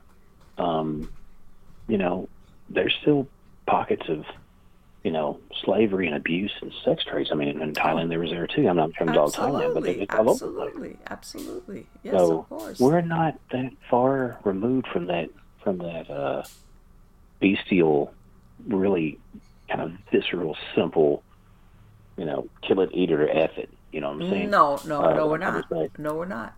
They, you know, like that, that people put themselves in dangerous situations or in dangerous places, and you think, how could they do that? It's because sometimes it's like either that or living a horrible life. How's that? I mean, okay, it's like like you said, Yeah. what do I got to lose? I'll, I'll tell you this. I've never told anybody this. Uh, in doing research, doing my genealogy, mm-hmm. I had had a grandmother, Okay. and it, she had showed. I was showing these different things, and they were showing like different names and different things. Come to find out, this girl married at like like eleven or 12 Mm-hmm. to an older man. It's basically like a indentured servant. Right. Lived, lives worked with him until he passed away a few years later. Right. Another older man married her, married her, and she probably had like five or six husbands by the time she met my grandfather. Mm-hmm. So that's a rough life, you know. Yeah. Poor, uh, poor Kentucky girl, no education. Right. Um, you know, that's modern life. It's not. I mean, you see stuff like uh, like the old coal miner's daughter story. That's real life. There's people living Yes. in really horrific stuff now, but that's where you have to appreciate what you got and strive for the for the best. You know, and you don't want to get full of yourself. Otherwise, you're gonna, you know, wipe your wipe your race out with some crazy uh, weather technology or something. You know, doing stuff with DARPA and all that stuff. well, you know what? I'm, I'm, I'm, I'm my grandmother, my maternal grandmother. She was orphaned very young, and she had a godmother who was had was connected and got her basically to be schooled in with a convent of nuns. You know how you would you like a boarding school kind of thing. Right. So she kind of worked a little bit scrubbing floors, but they taught her how to read and write. But my grandmother got married when she was 15 to my grandfather, who was 28. And she said that the only It, thing it was is, common then. yeah, and my, you know, of course, her family, this godmother of hers, because back then, by the way, people took very seriously being a godparent. You know what I'm saying? Um, Well, it was a responsibility. It was a right Real, it was like make sure you know you are getting married in the you know in, in the catholic se- you know none of this because back then you know also people don't realize people get together and say they were married when they were you know what i'm saying and yeah, her- common law stuff. right common law stuff and her godmother said fine no you know uh you're going to uh For the ones who know safety isn't a catchphrase, it's a culture. And the ones who help make sure everyone makes it home safe. For the safety minded who watch everyone's backs, Grainger offers supplies and solutions for every industry, as well as safety assessments and training to keep your facilities safe and your people safer. Call clickgrainger.com or just stop by. Grainger for the ones who get it done. We did it again. Verizon was just named America's most reliable network by RootMetrics for the 16th time in a row, proving once again that nobody builds networks like Verizon builds networks. That's why we're building 5G right. That's why there's only one best network Verizon. Best and most reliable based on RootMetrics reports from second half 2013 to first half 2021 of three operators on all network types combined, not specific to 5G networks. Get married you know in the church in the catholic church you know like this is all good and proper and that's it and once you're married that's it i'm wa- not washing my hands of you but now you're a married lady you're 15 years old though know, yeah, you you carry it. You carry this now. right So exactly. no, I mean that's the thing. People didn't marry like all this all this Hallmark stuff. yeah I my wife loves that stuff.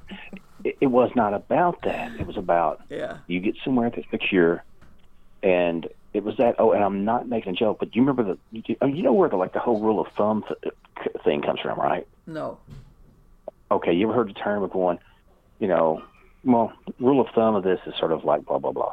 right right well yeah The yeah i know of what the but but i mean i understand why it's mean but I, what's what's the what's behind that because i know some things you never really know Well, the origin of it is much darker. I always like to find out the origins of why things are called this, like why you know, uh, you know, whatever different things are called different things. uh-huh Um, so anyway, like assass, like assassins come from assassins, which was uh, killers that were given a lot of dope, including The hashish, hashish, yeah. where they didn't feel anything. So that's where it comes from. Anyway, I can give you all kinds of useless information, but rule of thumb came from um, laws for men and their wives because Oh, they're like, God. look, you know, well, back in the day, yeah, oh, dark. Oh, I They're going to say, well, look, well, you can't beat your wife to death. Yes. Come on, we, we're, we're noblemen, we're whatever. But you can get a, a, a wooden reed, no longer than you, no bigger than your thumb. Right. It can be long as you want, no bigger than your thumb, and you can, you know, she axe up, crack across the back of the legs. That's the rule of thumb. It's it's a oh. metered Right, like yeah. immediate response. And don't don't, don't get carried away. You know, if you're gonna beat her, you just you just want to teach her a lesson. You don't want to like maim well, her. that's what was going on. That's what was going on, and it was not just so much for the noblemen. yeah. It was more for the people who served them because your wife burns the toast. You beat her half to freaking death. She's not going to be much good for them tomorrow. You know, shining the uh, yeah. silver. So it was about con- maintaining some civility amongst the livestock. Yeah, exactly. Yeah, like yeah, like don't get carried away now. Like you said, yeah, because they're Yeah. and they're not doing it out of compassion either. You know, it wasn't like oh no, it was like w- you know we need that person to do something for us, and like you said, she's no good to us if she's like either dead or badly injured. So you know, don't Right. don't inconvenience us when you get upset Right. with your wife. And as and as brutal as it sounded, yeah, and I, again, I am not supporting beating your wife. No, I've said a lot of crazy stuff on this podcast, but But you know what? That's the reality of what was, like you said. That's that's where that saying came from. You can't pretend yeah, that I didn't mean, it exist. gave them it gave them a, a certain, probably a certain thing of going. Well, look, I have to correct them. Well, okay, at least I didn't beat them to death. And as dark as it is, that was the the mentality. well, and the same And thing, that- that, and, and and and that even came even to ch- disciplining children. You know, Oh yeah, one hundred percent. Mm-hmm. You know, and that's what's so uh, what's so insane. You know, I'm glad I don't live back then. Don't get me wrong though. Uh, as of uh, going out and camping and kind of living out on the land, all that that's great. When it comes to like coal miner kids and you know all the horrible stuff that you know happened in the day. I mean, I appreciate penicillin and you know different things like that for you know because I probably would have cut myself with an axe handle or axe by now and Yeah. died of something.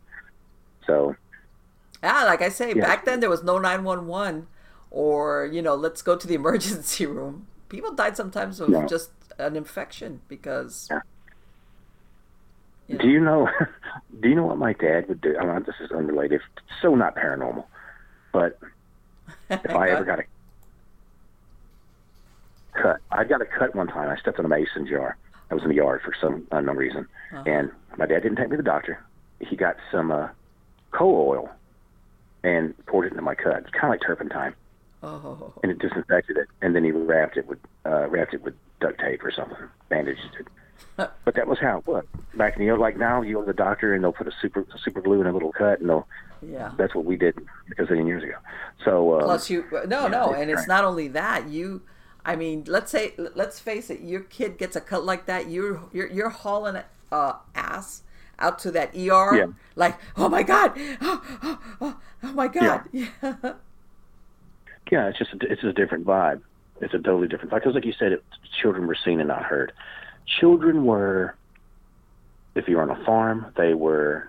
If they're if you got a three year old and says, well, well, in five years he'll be next year's, you know, guy pushing the plow. The older one, he's stronger. Next year I'll have me another strong field hand. Well, So you have different Th- th- things that you you know love what? A lot of I hate to say it. families, you know? That's what I was gonna say. Everybody sometimes thinks that having all those kids, it was like, oh, no TV or whatever. It was like, not part of it was that, but a lot of it was uh, help. You know, and your older children eventually would help take care of the younger ones. It was like there was a reason, there was a purpose to. You know, and of course, back then you knew that sometimes children didn't survive infancy, so Mhm. as utilitarian as that sounds, yeah, there was a purpose to having a large family. Well, I mean, yeah, I mean, reproduction isn't.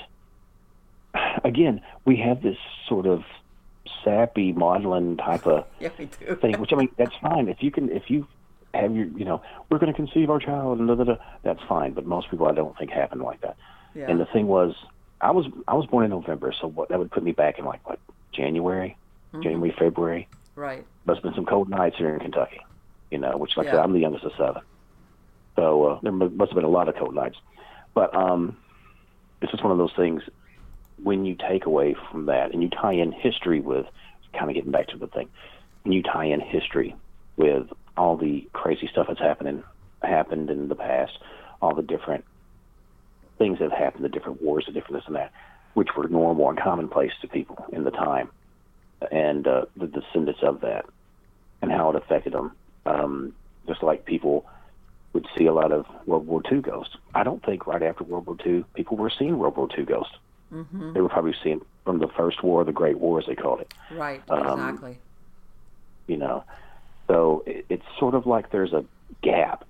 But then again, there's people that have been, you know, in an accident and people swear up and down they see them. Yes. It tends to be more famous people, though, because I think, I don't know, maybe people want to see them. But that's what you left with. You left you left with that awe, that curiosity. Yes. Sometimes you're pleasantly surprised. Sometimes you're a little revol- revolted by it all. But that's kind of the how do I say it? And I, you know, because I I do research. I do not say I'm a paranormal expert. I do not say I'm a whatever. Mm-hmm. Because obviously, if it's something that's interesting, right. I still get a thrill out of it. If I ever do that, if I ever lose that, I don't want to be a part of it. Right. But you know, you do learn a lot of different things, good and bad. Right. Well, so, you know what? I, I, but I'm the kind of person, and I hate, you know, like, because basically when you're talking research, you're talking, you delve at some point into history. And I hate it when people, like you said, you come across some some ugly facts and they don't they, they want to either erase it or revise it and i'm like no you got you gotta leave it the way it is good bad ugly it is what it is. The truth is the truth. You know and i have a problem when people because now it's offensive now you know but back then that maybe was the norm or what people did to survive. Yeah. Well here at our courthouse in caldwell we had a couple of different courtrooms i thought lower court higher court which today it kind of is like that but now they got it where you back in the day it was the caucasian courthouse rooms and then the black ones. That's when, like when I was a kid, I'd go to school, mm-hmm. and it doesn't matter what floor you're on, you can get some get some water.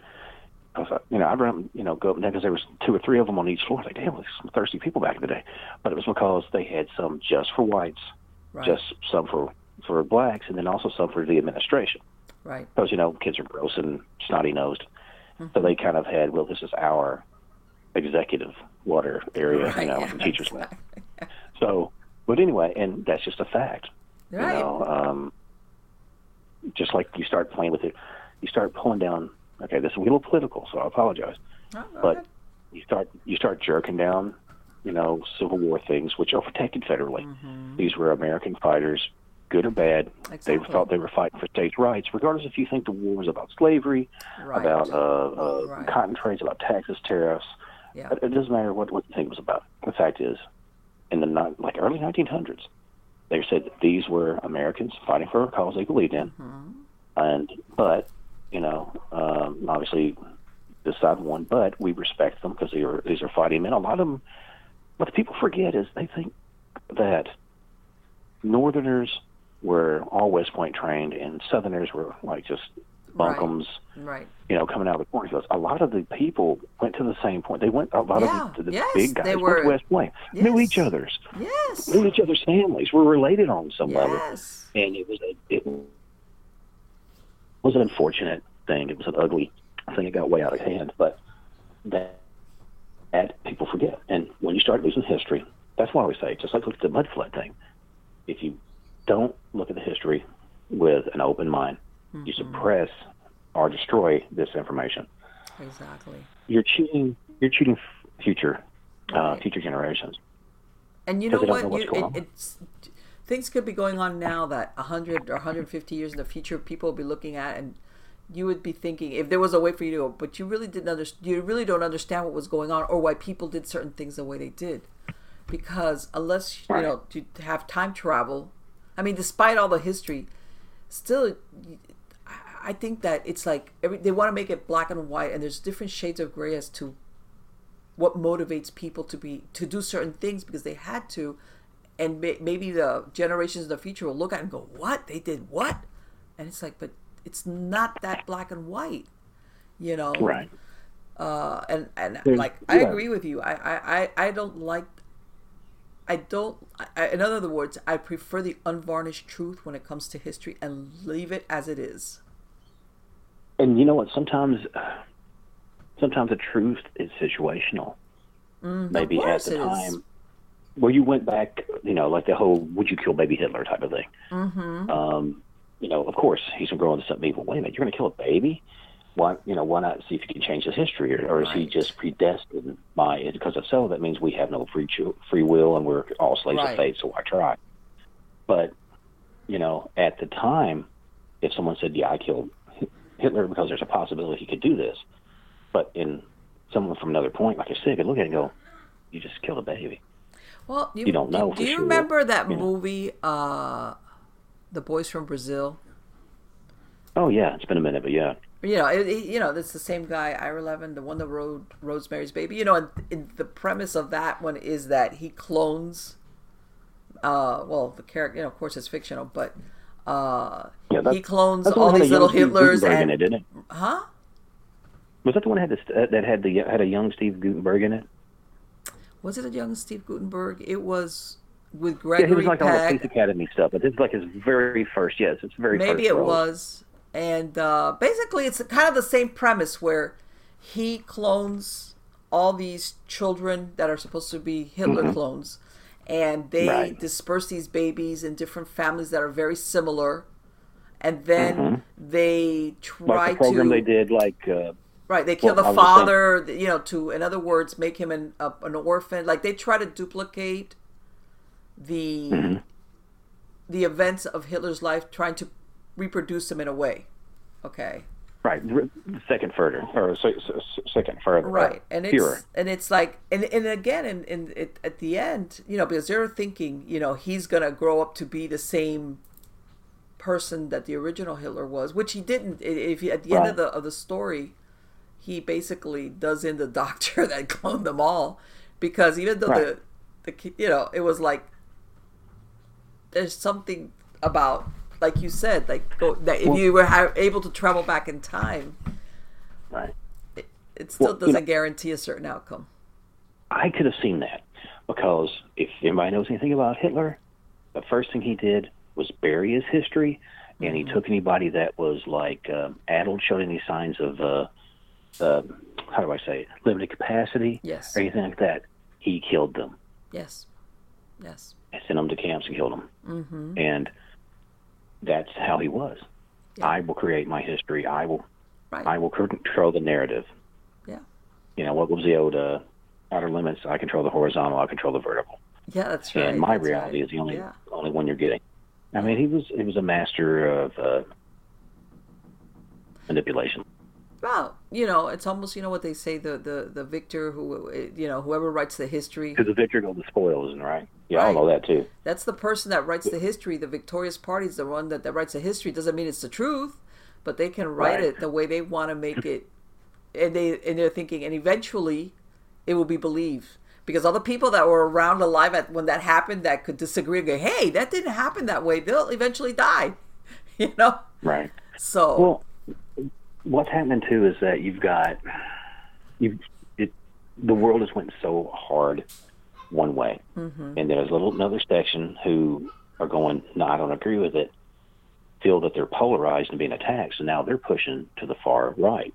right, So you have two parties who are only screaming at each other, and the handful of people in the middle are either saying, I'm completely out of it, or take the chance of being called a racist or, uh, or whatever, or anti whatever. But um, it's, uh, it's again, it's secular.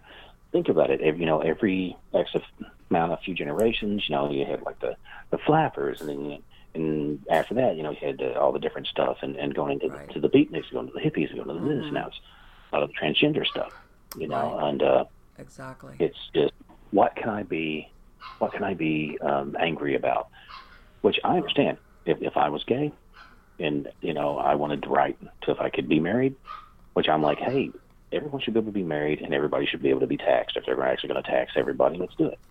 exactly. You know, the only people right now that are exempt in regards of that kind of thing are mainly the churches and Right. um, like the government. I don't, I don't know if the Amish pay tax.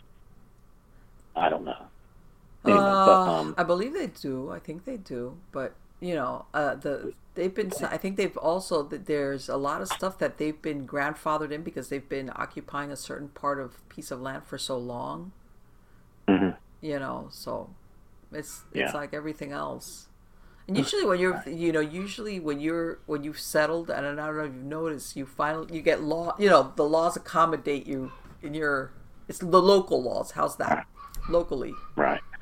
Well, the thing break. is, it's like um, they do their thing. They have their law. They have whatever. Mm-hmm. Um, you know, because they have a common under- understanding and all that, and they don't go. They don't push beyond a certain border or beyond a certain uh, acceptable limits that they both agreed on. And that's just a that's a a comfortable alliance, you know, for what you know for whatever reasons and stuff. But um, I don't know. I think in the end, You want me to tell something, like Steve? Many, many, you know, for uh, people that have been around for a little while longer, like I, I tell everybody, I remember when I was working that people would smoke in the office. People would smoke at their desks. Yeah. I remember when smoke that, in delivery rooms. What are you talking about? and I remember one time, this had to be maybe 80s, in the 80s. Some some young guy, he was doing, he wanted to get a sign a petition. This was before they had outlawed smoking, where you know you had didn't have to stand outside it. And he was, I can't remember, it was a petition for something about smoking someplace or something, something or other. So he comes up to me and he's like, "Hey, you know this petition, and this is uh, to prohibit the smoking, blah blah blah blah." And I said, okay, "Oh, will you sign?" I said, "I'll tell you what, I don't smoke, and I agree with you. However, I don't want to take somebody's right away that wants to smoke." and it's like I agree with you, and you know he was like talking about secondhand smoke and you know besides this you know the thing with the person i said yeah you know i agree with you and i don't like people smoking around me and i don't smoke. But at the same time i don't want to interfere with the person's right to smoke. You know like yeah one thing to me made more sense than the other. And god i had no idea that eventually you know it would slide down because i remember my workplace that went from okay you had to smoke in the cafeteria and then they partitioned the cafeteria and then they said no you have to go outside and then it was no way out there you can't stand by the engine it was like in the shed down there by the edge of the thing. Yeah, yeah, I saw that whole thing Right. throughout the years. Um, right. And it was Well- like, you know, people, Well, let me tell you some people really felt ostracized, by the way, because you were like persona non grata if you were like, you, you smoke? Well, and there's this thing that I grew up in a house everybody smoked, which you know everybody smokes. So basically, I smoked too uh, as a little boy. You know, breathing that stuff. But um, you know, it's a thing where um, that's like you said, it, it it goes in sort of sicklier stuff, and I think that like it, well, just I can just say as of Kentucky, our tobacco growing is almost gone. They've replaced it with soybeans, which now I'll see what happens. You can make a lot of stuff out of soybeans, like plastics and stuff. But I don't know how much energy you had to expend to get the return. I personally want to see more hemp production because I know it's a very versatile uh, material, Yeah, probably. and it Yeah. takes well, it can get three or four different runs. And I and I am not a hemp I am not a hemp guy or user, but Right. I know as of or as of marijuana, which is two totally different things, but you could grow three or four things in a cycle of a year, Right. get more wood pulp or material for cordage and whatnot, Right. Less damage on the ground. In fact, it helps the ground. I've heard as opposed Right. to clear cutting and sticking, growing more trees up, clear cutting stuff, Yeah. and it keeps you from having erosion as bad. So Right. I hope to see that happen one day. You know, like I said, there's a lot, there's a lot of stuff I believe in, but it's usually no one wants to hear this at a paranormal book signing or a convention. Well, it's like, yeah. Like, uh, okay, him dude, just sign a book. yeah. Well, it's it's you know a lot of the stuff that happens. You know, like you know what we were talking about that. uh I, I want to say for lack of a better word paranormal and conspiracy theories and I like you said air quotes around the conspiracy theory things that kind of sometimes overlap in one thing or the other and it's like I want to say I, I don't think and I'm gonna I'm gonna come down on the millennials here they just don't have the benefit of having lived longer to have seen the changes that have happened in maybe 40 years, for example. Uh, well, that's the thing. You have someone that went from, like, say they were alive in the 70s, but they were born in like the 1900s. They've seen steam. They've seen oh going yeah, from you know, boats to trains to airplanes in like Mm-hmm. no time. It's got to be maddening because I just know in the time of you know I was a free range kid. I was uh, you know I entertained myself, what my parents worked, Right. and uh, I roamed the woods, doing my little stuff, jumping, running around like I was Yeah. Errol Flynn or somebody, you know, and uh, with a Yeah. stick and a, a, a towel like I'm Superman, like I'm flying through the woods, and I was okay. Mm-hmm. You know, uh, I would not dream of yeah. just cutting loose a kid now, just because I think the world's changed, or maybe it's just The maybe we're just aware of of how people are.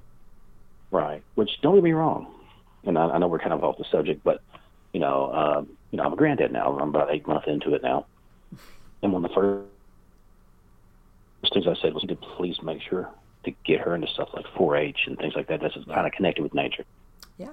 Because course. kind of keep her up, keep her off the computer a little bit. Which the computer can be used for great stuff. I, I write all my all, all my books on that. Yeah. But it, it can uh, it can suck you in. I had went um, camping this last weekend, Mm-hmm. and you know I had a phone available. Didn't really plan on it just for emergencies. I think I may have even said, "Hey guys, I'm going camping. I'll talk to y'all later." Just so I would be getting a lot of text messages. But it was great. It was a full moon. Me and my my youngest went out there, camped out, made s'mores, real mellow, and I needed it because sometimes you don't realize how stressed you are just in the modern day Yeah. and you go out, you kind of reset your clock.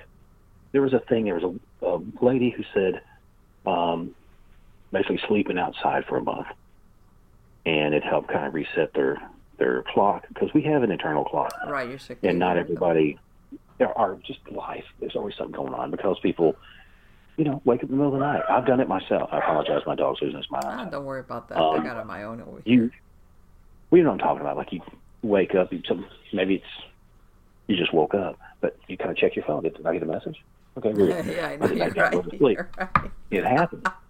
You know, Yeah. I've seen older folks sitting in a, in a, in a uh, doctor's office, sitting there playing on their phone or Mm-hmm. their jitterbug, whatever talking to somebody. You know, uh, texting. That's how it is. You know, and I'll I'll willfully kind of go, uh, you know, whatever it is. Sure, it was a hot one today, right? Just to try to connect with people, because then people will start talking, and then someone else might chime in. Then you actually have a living, you know, breathing conversation going on between adults and the kids too. You know, hey, are you ready for school being out? I'm that guy, and because I want to start those conversations, because I think a room full of people not talking to each other is just it's no good. But you know what? Also, I've noticed, Steve, and and you've probably noticed it, is like when my boys were growing up. Yeah, this was already the time that they had all the games and stuff. You know, the the the, the basic games. But you know, I would shoot them outside, go play, and they had some friends in the neighborhood, neighborhood, and we had like an enclosed neighborhood. It was like maybe six or seven blocks, and it was like you guys, they everybody lived in that area. In other words, and but and you know Right. what? Every once in a while, somebody, you know, they had to check in with me, of course. But you know what? There was times where, like one time, my son, like he had, he got a gash on his head because he ran through a fence. Another one, people don't want their uh. kids to get hurt, but you got to do that. Okay, they got a scrape knee. Come over here. I'm gonna put some thing and a band aid. Keep going, kid. You know, and Yeah. parents now they Right. don't want their nothing to happen. Don't get me wrong. I wouldn't have wanted something serious. Absolutely No, not. obviously. But, But if I have a bunch of boys running around and then the other kids and they're here and they're playing hide and go seek or tag or whatever they were playing, like my son that he just he didn't see a tube sticking out from a fence and he ran right through it and scraped basically like a big giant scrape on Oh, yeah. his scalp. He came home, mom, you know, and he's got blood and I'm like, okay, I cleaned it out and Okay. that was it and he was good to go. But It- parents are It's don't different want that. vibe. It's it's it's the age everybody wanted to be Evel Knievel. I wanted to be Steve Austin. I did the no no no no no when I jump all that shit. I wanted to be an astronaut just so I could crash and get all that cool gear. Yeah, it's like, and people don't, and, and I, don't get me wrong because I feel the same way, but it was one of those things where you got to let your kid, like, let their imagination, because be, believe it or not, the majority of what was going on amongst them, it was just imagination. I mean, everybody was just seeing a bunch of kids running around, but they had their own thing going on as far as whatever Right. it is that they were, um, but yeah, and you know, well, let's let's see the way that turns out uh, because I mean we could do a whole nother show sometimes as far as uh, if you want to go down the rabbit hole of you know integration with AI and how that's going to affect us and is that really the direction we want to go into? and we're just on the cusp of that, touching Yeah. on you know like neural uh, neural uh, uh, pathways being connected with uh, all this stuff, and we're jumping Yeah. into the five G now, and you Oh, know yeah. I, you know I, I've talked to different people that talk about you know like super soldier programs, how like anything we're having now has been in like military probably twenty or thirty years, Yeah, yeah, yeah, yeah. And at We're that point now, we're becoming aware of it now, so but right? I don't we know. have had FLIR cameras without military applications. But you know what's really funny? You remember back in the '90s, there was a movie called Johnny Mnemonic that Keanu Yeah. Reeves. But and when that movie came out, it was strictly sci-fi. You know what I'm saying? It was a great movie, like an action movie. But this whole thing is that this kid, this guy is basically a memory stick. His brain is a memory stick. You know, and of course he's got a bunch of bad guys and uh, I forgot what you call the Japanese uh, mafia. The God, I can't remember what it. Yakuza or the or whatever that you know that, that they're ready to like uh basically chop his head off for the information he's got in his head and when and i'm thinking to myself man when you saw that movie just like blade runner the original one when it came out that was like man this is really entertaining great sci-fi dystopian future for me and all of a sudden it's like for me that was the only that was the only Blade Runner. Uh, I was really Right. disappointed in that. We could do a whole show on how disappointed I am on the new Blade Runner, Yeah. just because of uh, some of the ways it was handled.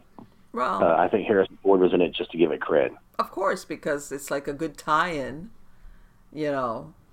Uh, I mean, the idea behind it was interesting, but um, uh, if you, it, and this is, and I mean, he- let's let's go down. A lot of the efforts. I mean, when you look back at it now, not something like this, but a lot of the uh, some of the films, they want to humanize robotics or AI. You understand what I'm saying? Right, transhumanism. You know, it's okay. Let's Transhumanism, become of that. Of course, exactly. I mean, yeah, they it, and it because let's face it, as human beings, we're very sentimental. we are, we are. I hate to say it, but you know, if we see something that looks like it has some type of sentience, uh, Some emotion. That's what make robots look like us. of course, of course. There's no reason to do that. It's easier to make a Mm-hmm. thing that doesn't have to have such good balance. Just make it squatter into the ground. Right. Well, Make it have, you know, heads that can look both ways and arms that go both ways. It can do anything it wants to. Well, it, it, Yeah. you know, in that movie, the the one, well, it was a I, Robot, the the one that the, the latest version of it, which was the one that uh, Will Smith was in. If you look, and, and that's based on the original novel by Isaac Asimov, that the older versions of the robots that were being put away in those bins, that they would like, why do these robots all group together in the dark? You know, basically what they're saying is they're sentient okay otherwise why would inanimate objects gather together in the dark almost like human beings you know Right. and of course they they save humanity at the end of the movie but whatever but yeah uh, yeah it's it's all in that direction very cleverly disguised though Right.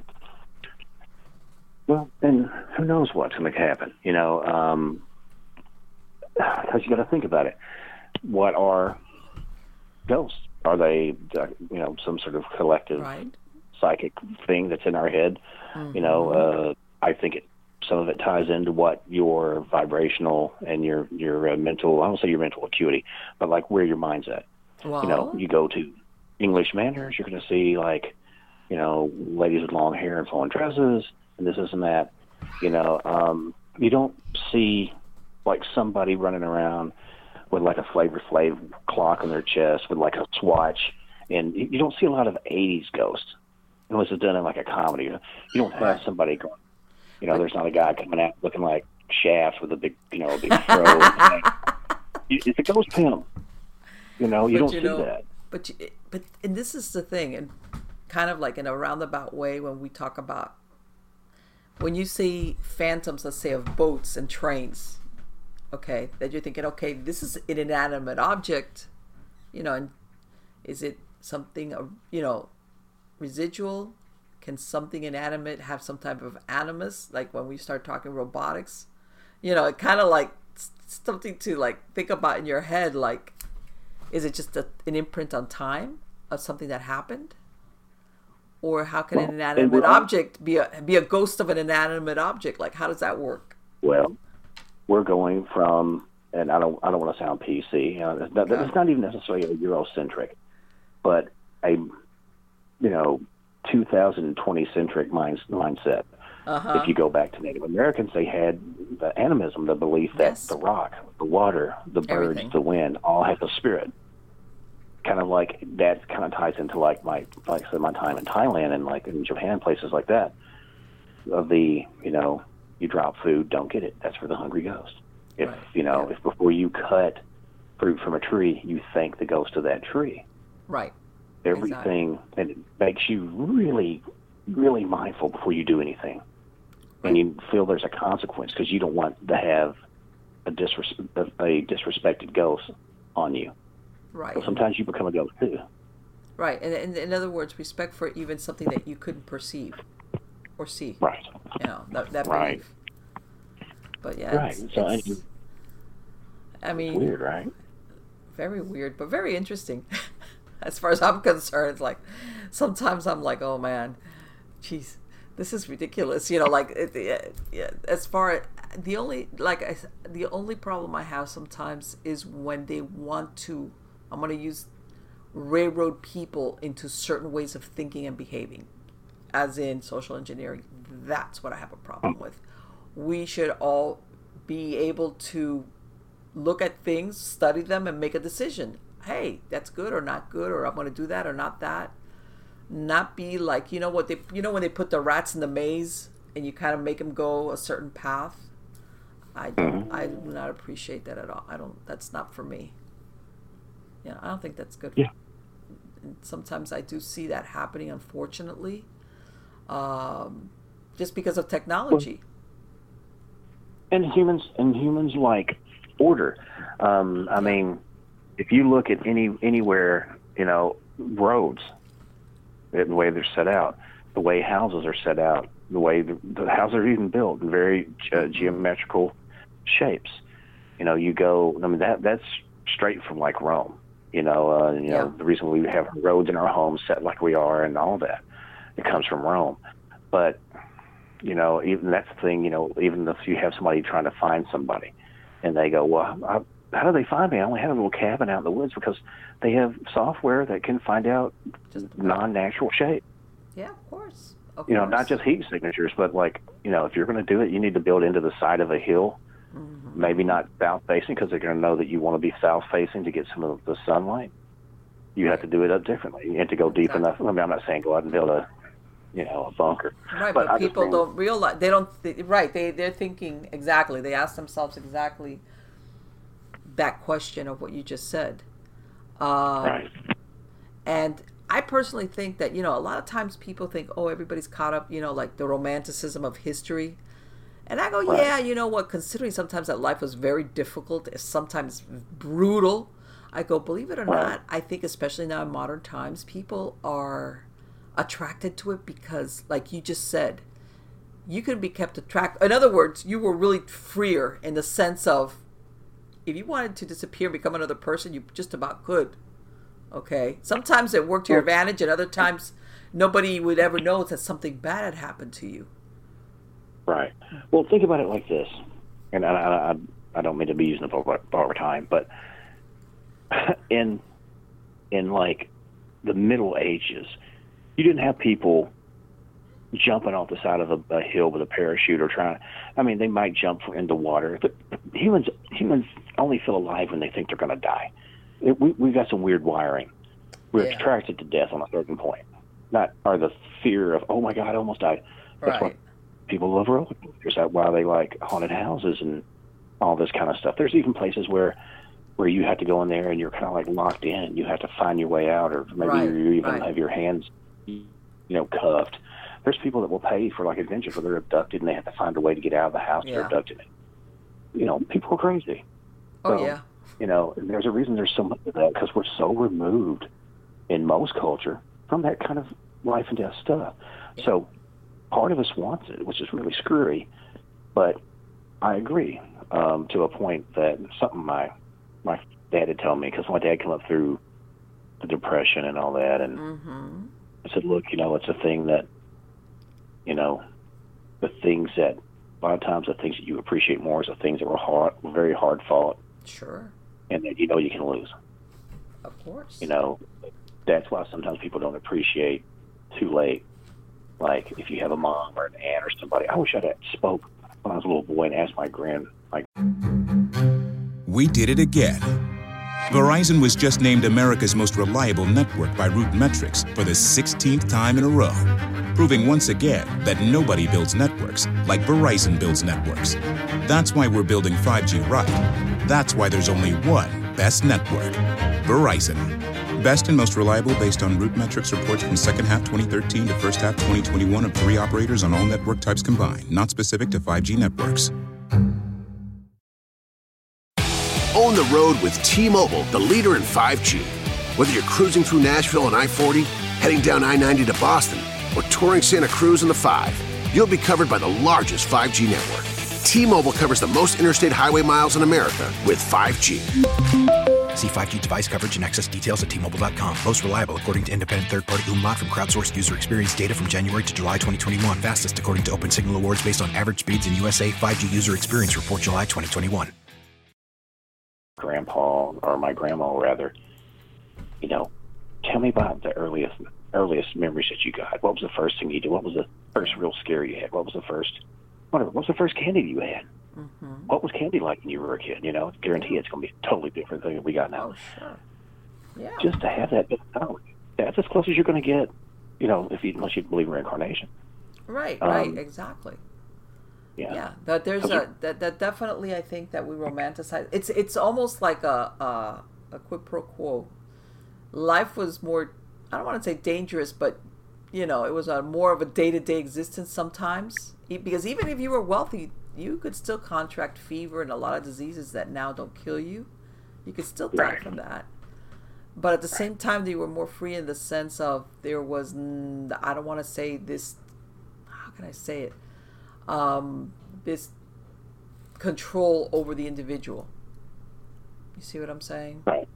Well, we're so we're so integrated and insular in regards of even people that kind of are on the fringes. You know, if you, let's say somebody who, and this is not a negative because I think it's a great idea to have solar, and, and if you can have a hydroelectric power and be off the grid, rock on. But you know, you know, God forbid something goes down, you can go ahead and drive to a to a hospital. You can go ahead and Sure. get where there's a phone and go, hey, uh, I need an ambulance out here, or I need a whatever. Somebody's trying to break Exactly. in, and Yeah. 911, help. right, it's like you know, I'm making my own island, but you know, I'm still right here in the middle of the street, across from me. I can see you. This is this is my country now. It's, it doesn't quite work that way. So, um, yeah. So I mean, but that's why I think that things again back to the paranormal.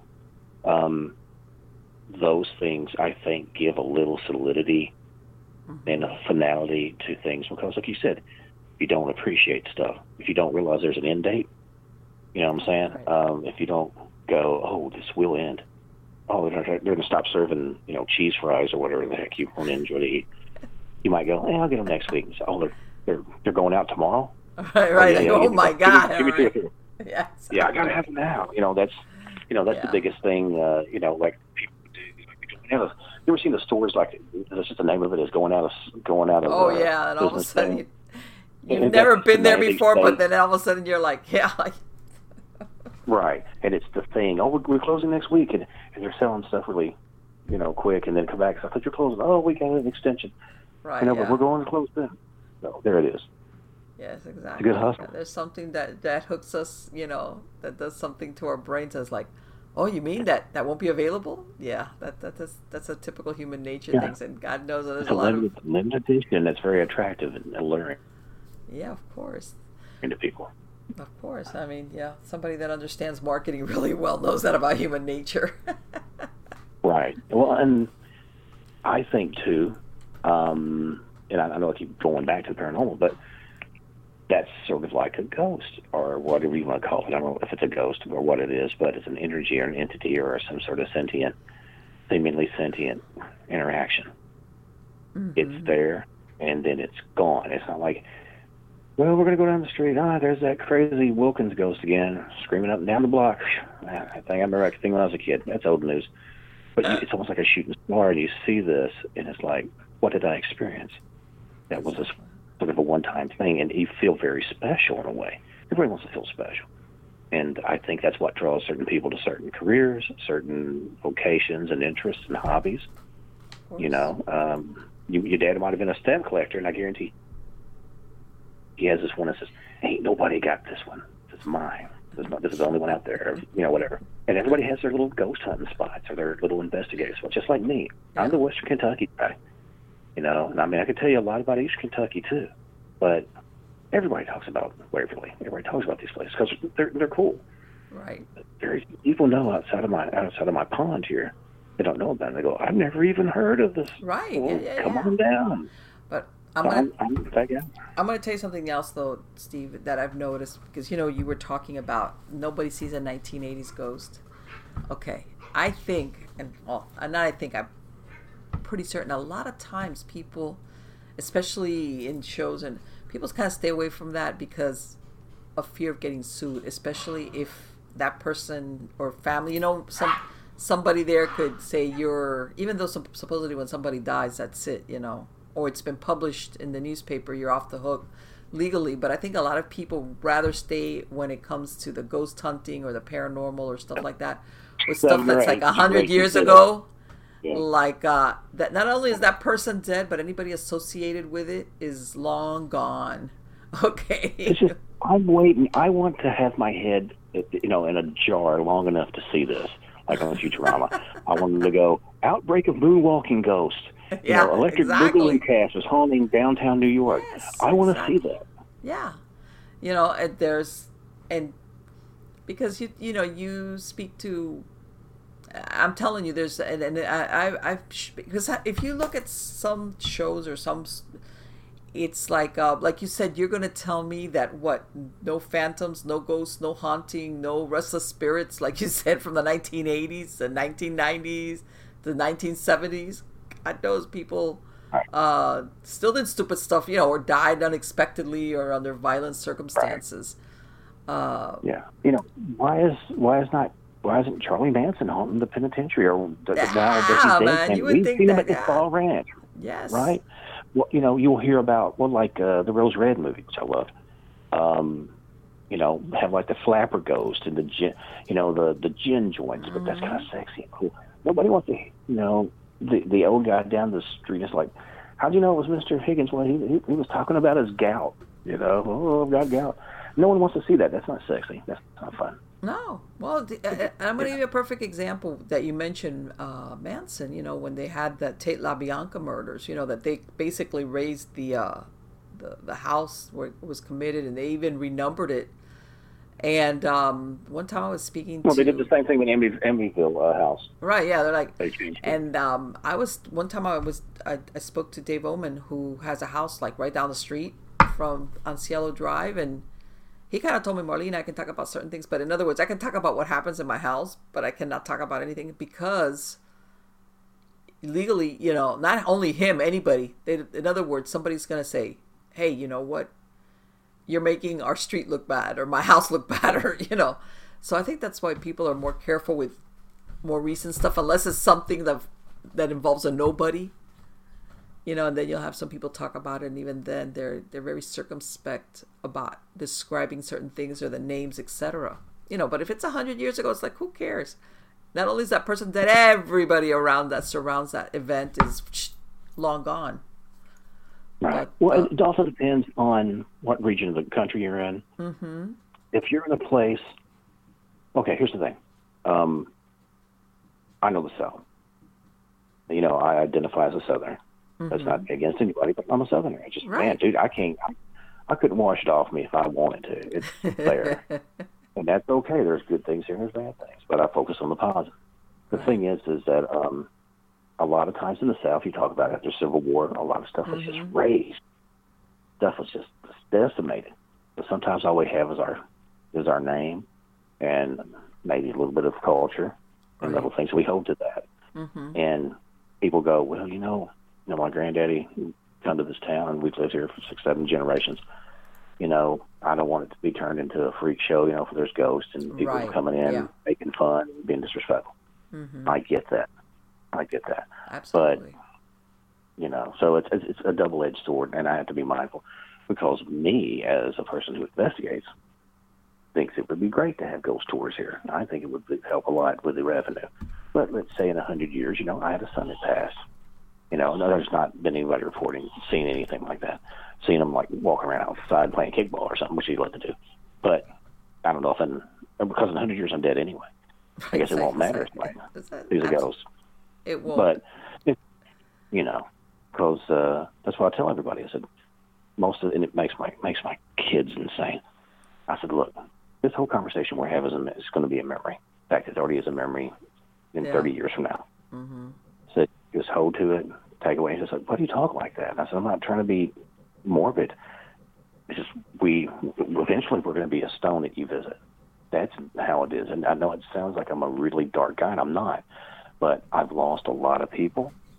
A lot of my people. You know, what's what's the yeah? There's a record that says, you know, everybody I know is you know dead, or you know, all my friends are dead. You know, it's one of those things. You get to a certain age, right. and most of your friends and connections are gone. That's why old folks, heck, I do it myself. You know, watch like series, you know, like Kolchak and things like that, and Right. um, I, I go to when I was when I was you know happy as a little boy. You know, so that's just the nature of it. But um, but yeah, I'd be curious to sort of see where that goes in the next X amount of years. And one of the things that I was working on because we were t- touching on sci-fi, I probably should throw this up. Um, I am working on a collection of short stories. oh, and- that's right. I'm about half through it. Okay. and it touches on anything from folklore. It touches on things like things like um, fairies, like old school fairies, the mean ones. right. touches on- yeah. Yeah. Not the Tinkerbell Uh, type. Right. Not that not that Disney crap. Old school. Um, um, Grimm's Grimm's fairy tale stuff. Mm-hmm. And uh, touches on sci-fi, and it touches on Okay. a little bit of psychological stuff, you know, a little bit of a thriller vibe to it. But what's great is, you know, they might be three, four pages long. It might be six or seven pages long. But, you know, uh, each one is like a different little mini book in itself. So I just wanted to, When do- when when do you think you're going to be putting that out? This year or next year? well, it's probably going to be, you know, it's bigger than the, the, the Great Mud Flood uh, conspiracy book. Um, it's probably going to be a hundred, hundred-ish pages. You know, I'm not looking to do a two or three hundred page book right now. Right. just because between that and my and my little podcast and stuff I do. Right. Um, but we'll see. We'll see how it goes. You know, uh, hopefully, I'm hoping. Okay, basically, book four of the haunting series Okay. is written. That's the follow up to the penitentiary book. Mm-hmm. Tentatively, uh, Kentucky State Penitentiary uh, or Hauntings of Kentucky State Penitentiary Part Two, Habitual Hauntings. So. Um, that is basically written, and I'm going to do final edits and release that sometime this coming year. okay. So what I might do is release that. I will either release that first or the short stories book first in the middle, like late spring to summer, because you know everybody wants to read a book over summer, and then I would want to release one right around Halloween, Yeah. like maybe the first of October. That's that way people can get the, it the, ready. And the magic month for paranormal stuff. Yeah.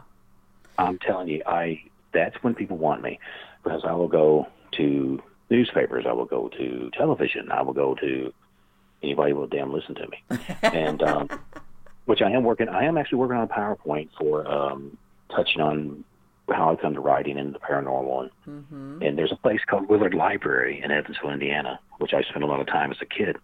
Everything for me revolves around libraries. I'm Yeah. I I'm very much a, uh supporter of literature and books and the arts, Absolutely. and I, I think all that's as important as you know sports and all these other things. Oh, if you don't have yeah. art, what do you have?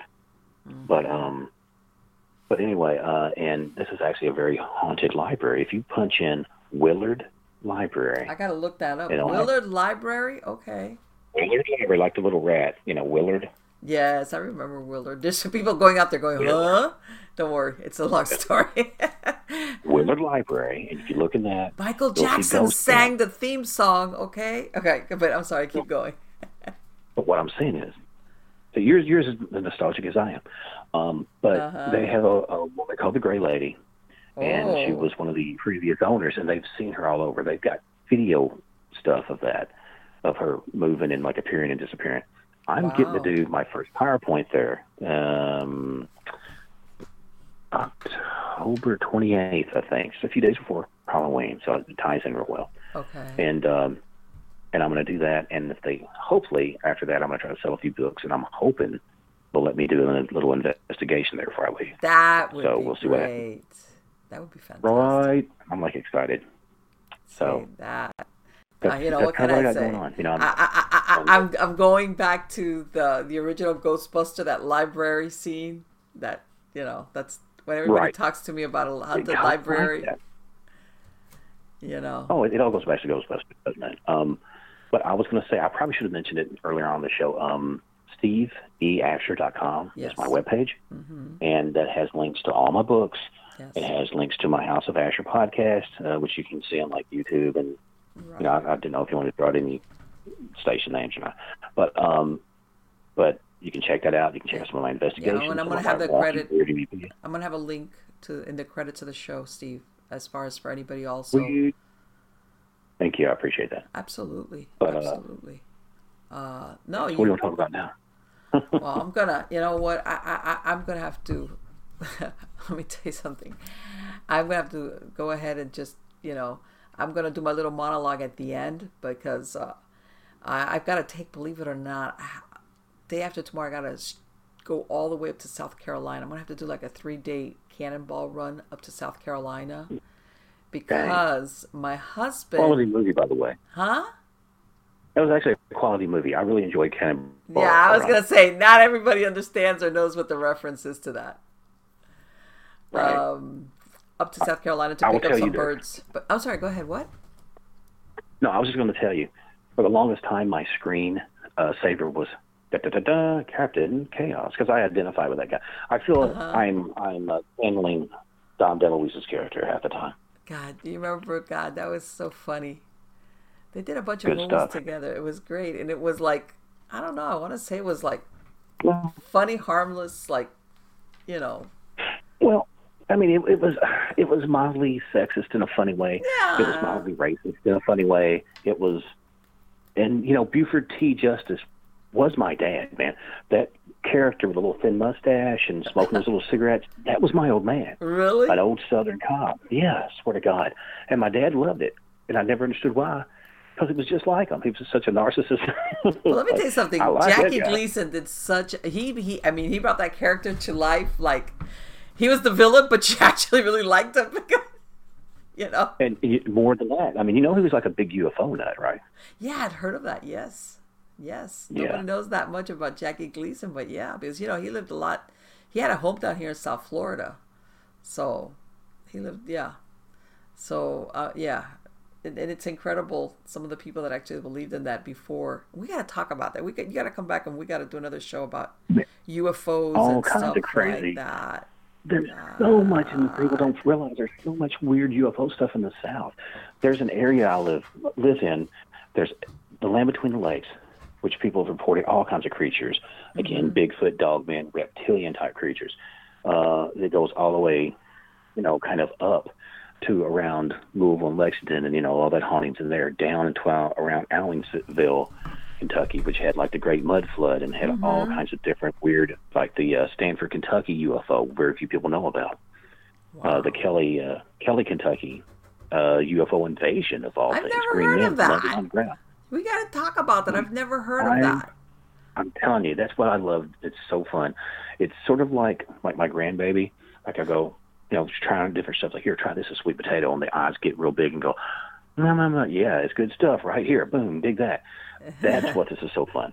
Yeah. Because I get to turn people on to new stuff. Yeah, yeah. Because let me tell you something. Did you? Well, did you see that Stanton Friedman? He passed away a few days ago, a couple of weeks ago. I want to say already. Uh, yeah, I hate that. He passed away. I hate that. And And uh, but I, you know what? I, one of the things about, and I'm not the most. I mean, I know about.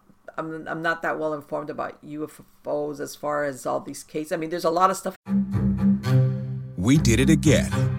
Verizon was just named America's most reliable network by RootMetrics for the 16th time in a row, proving once again that nobody builds networks like Verizon builds networks. That's why we're building 5G right. That's why there's only one best network Verizon. Best and most reliable based on RootMetrics reports from second half 2013 to first half 2021 of three operators on all network types combined, not specific to 5G networks. We did it again. Verizon was just named America's most reliable network by RootMetrics for the 16th time in a row, proving once again that nobody builds networks like Verizon builds networks. That's why we're building 5G right. That's why there's only one best network Verizon. Best and most reliable based on RootMetrics reports from second half 2013 to first half 2021 of three operators on all network types combined, not specific to 5G networks. Up there. But you know, Right. one of the things that gets to me is the theory that a lot of the stuff that's out there is in truth misinformation. In other words, this you know, because everybody's always hung up on, you know, the government's always tried to suppress any type of accurate UFO information. But then there's Right. the other school that says, yeah, but also part of it was done on purpose, like to spread misinformation obliquely, you know, but that, that there was a purpose to it. And I'm like, oh man, this can get complicated. it's like, what? I was I've, I've got one that I can lay on you, and you may have heard it. Which one? And if not, I won't talk too much about it, and we'll save it for the next show. Go ahead. Did you hear anything about America, Russia? I don't know if England did or not, but they had had a program where they took special needs kids, and I don't know if they were terminal or what, but anyway, like where they had crashes and they found little bodies and stuff Okay. that supposedly they sacrificed to these special needs kids to continue the myth or the belief that there were actual aliens. There Oh, are some people that say, you know, you know, like the Die Glocke, you know, the uh, Nazi bill and all that. Right, right. All right. this stuff supposedly was engineered from something, but we never had physical contact with aliens. We built that whole mythos up. So if they wanted to kidnap somebody, abduct somebody, do Right. experimentations with somebody, they could. I had not heard of that. That's pretty hor- horrendous to think of that. it's extremely hardcore and it really sickens me. You know, obviously, you know, having you know special needs kids and stuff, I take it to Mhm. heart. Yes. But but you know, think about it. You know, we had the was it the Tulupa uh? I'm going to say the wrong word. Mississippi. You know, the one Right. sounds like Tu- Tupelo. There it is, Tupelo, Right. Mississippi, where they were where uh, guys were coming in uh, as African Americans, and they were not treating their syphilis. Yes, that's and right. actually released mosquitoes that were infected with with syphilis Right. Yes. and to see like like that whole thing of going um well they're black. Well maybe they have a stronger resistance. You know they're not quite they're not quite human. And this was like Let me tell you. not that within the century. Well, this uh, last century. th- um, there was part of the research of one of my books was that uh, if you were a prisoner, especially if you Oh, were sure, like a, a longer sentence, they Mm-hmm. basically would do a, you know, you could trade, uh, take some time off your sentence if you agreed to basically make yourself a guinea pig for certain drugs. right a lot of lsd uh early lsd but other stuff stuff sometimes other obscure stuff you know like stuff like we don't you know and they it's surprising and you know it's almost like you know chances are this is not going to turn out good but what do you got to lose you're you're you've got a 30 year Yeah. sentence maybe you want to make right it and you know 25 you signed the paper You- Yeah. you, know you know you knew Yeah. you, you know you knew what was up you're Yes. probably going to die here anyway so now why don't you roll the dice Yeah, exactly. It was usually, like I said, for for prisoners that had longer sentences, which was like, you know what, you might actually be able to. And one one of the stories I was reading, which was actually it was a guy that you know I did the case the the, the story because he had uh, killed his his uh his wife or his girlfriend I can't remember now. And he, he agreed to participate. It was like a year long study, supposedly. And all he got was like, all they took was, I want to say, one year off his sentence. It was like he had a 30 year Yeah, sentence and they took it. It was like minimal. It was like, oh my God, is this what you agreed to? You know, wow. Yeah. right You know, Well, and it's uh, you know what was the they say the most dangerous words to hear. We're here for the government, and we, we want to help. I know. Um, I know it's kind of a jaded vibe, but no, you know, well, you know what? I think a lot of people now are looking back, and and part of people I think is like, man, were we being fooled all this time, or are we being fooled now into being thinking that you know it's like where does this all be start becoming a big giant uh, production Mm. you know for the benefit of making people think that things are a certain way when they're not in a hundred years, when they actually release the uh, if they release the JFK stuff, yeah i was gonna say yeah throw that if in there quick You know what I mean? Um, maybe we'll know more what happened. You know, I think there's a whole covert history of America that, yes just from the military standpoint, we'll never know. I know you look at some of this stuff and you're thinking, okay, if this is kind of squeezing out now, how much more, What? how dark and deep is this abyss of stuff? Right. You know, like this is bad. It's like, do I really want to know how bad this could of things that have been done? And it's Right. like, Well, God, scary. There was a thing in in law enforcement and, and especially in the prison systems, uh, baiting. And I don't mean baiting like they put something to get you in trouble. Mm-hmm. Sometimes somebody would sacrifice something, like say if they're in their cell and they'll have like a dope or something, Right. and they'll have like a stack stack of stamps. They're not supposed to have more than X amount of stamps at a time, or they're not supposed to have X amount of food, you know, at one time, or paperwork because it's a fire hazard or cigarettes Right. and they'll go, and you know, you make it relatively quick for them to find it. And go, oh, look at that! You got six, you know, uh, six cartons of cigarettes. It's not on my thing.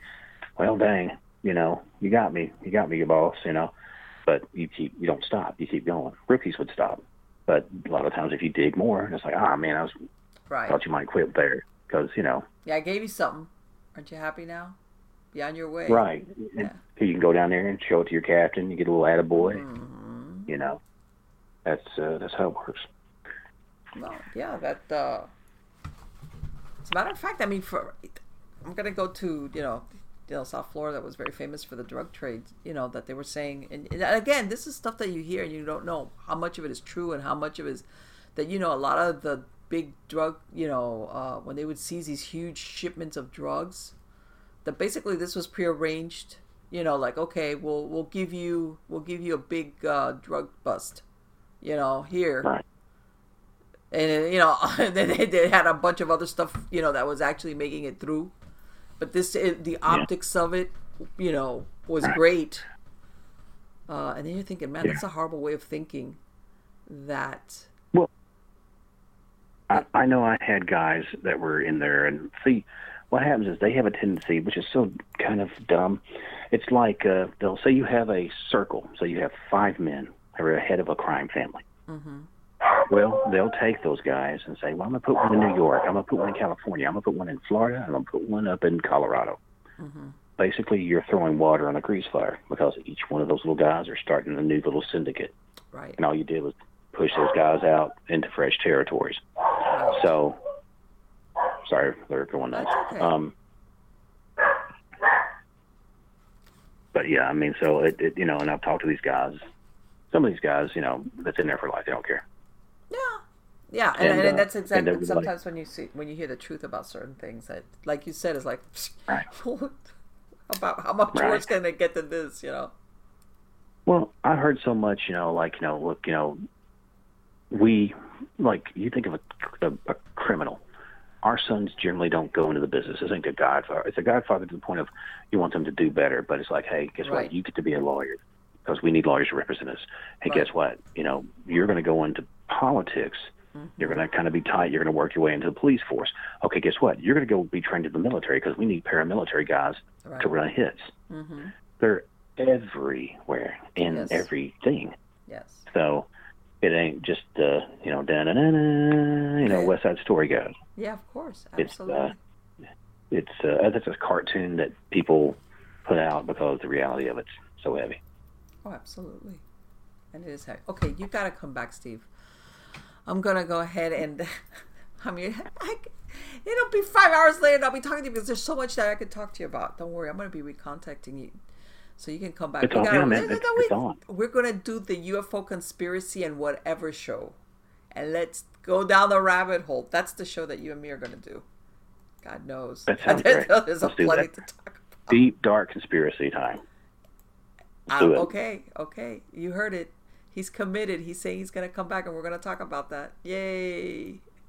Yay! Okay, darling. Thank you so much, Steve. It has been wonderful to speak to you again. Hey, absolutely. And and like I said, yeah, just anytime you you want to talk, let me know.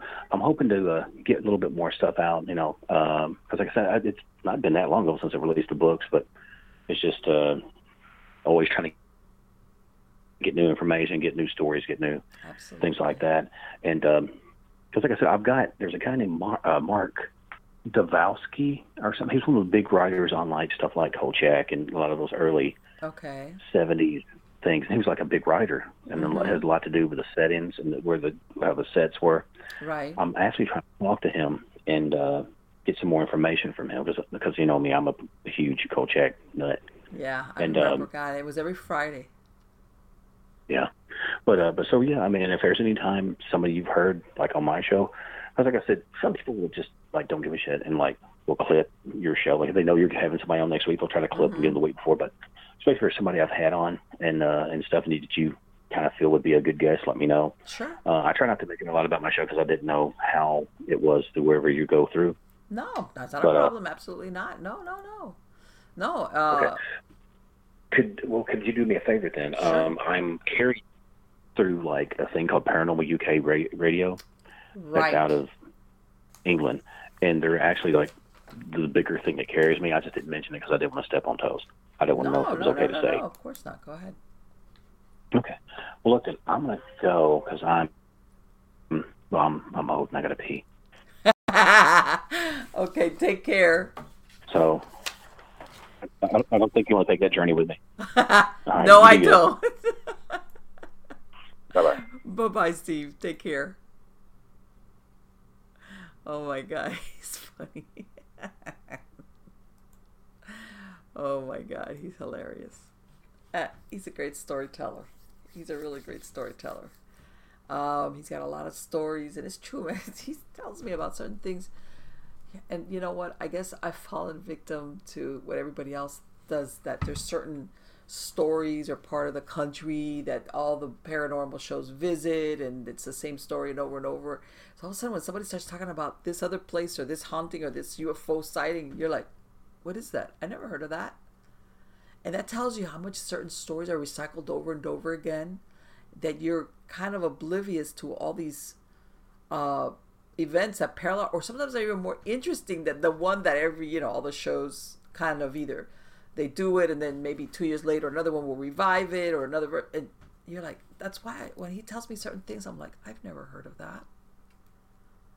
And yeah but yeah he's a he's a great storyteller. He's very interesting. He's you could tell he's a really good researcher. Plus he has his own personal experiences um, both as you know when he was doing corrections and you know his own uh, paranormal investigations it's like well-rounded storyteller. Because you know there's a lot of storytellers that I call armchair storytellers. They really have never been out there especially when we're talking the paranormal you know. They just do a lot of research but they've never been out there in the dark uh, scary uh, house or you know like what he was at that at that uh, what uh, farm you know old you know farmhouse old school kind of thing you know a lot of residual stuff. But uh, yeah definitely guys I- i'm gonna have a link to steve's uh, website if you want to check out his books. Also uh, he does have a podcast uh, show that he releases on youtube and i believe spreaker as well. He's got a lot of interesting guests uh, and he knows his stuff. Plus, busy guy, busy guy, because he's put out two books and he's got others already in the pipeline. So, real, but believe me, he's got a lot of food for, you know, you know, to produce as far as, and he's a very good storyteller. I've read his books. Besides when we talk, I've read his work, and he's a very, very good, interesting storyteller. Uh, but again, guys, you know, I you know I love I love like I said hearing these stories that I never heard before. And this is going out to my true believers. This is and I'm going to repeat it and I've mentioned it before.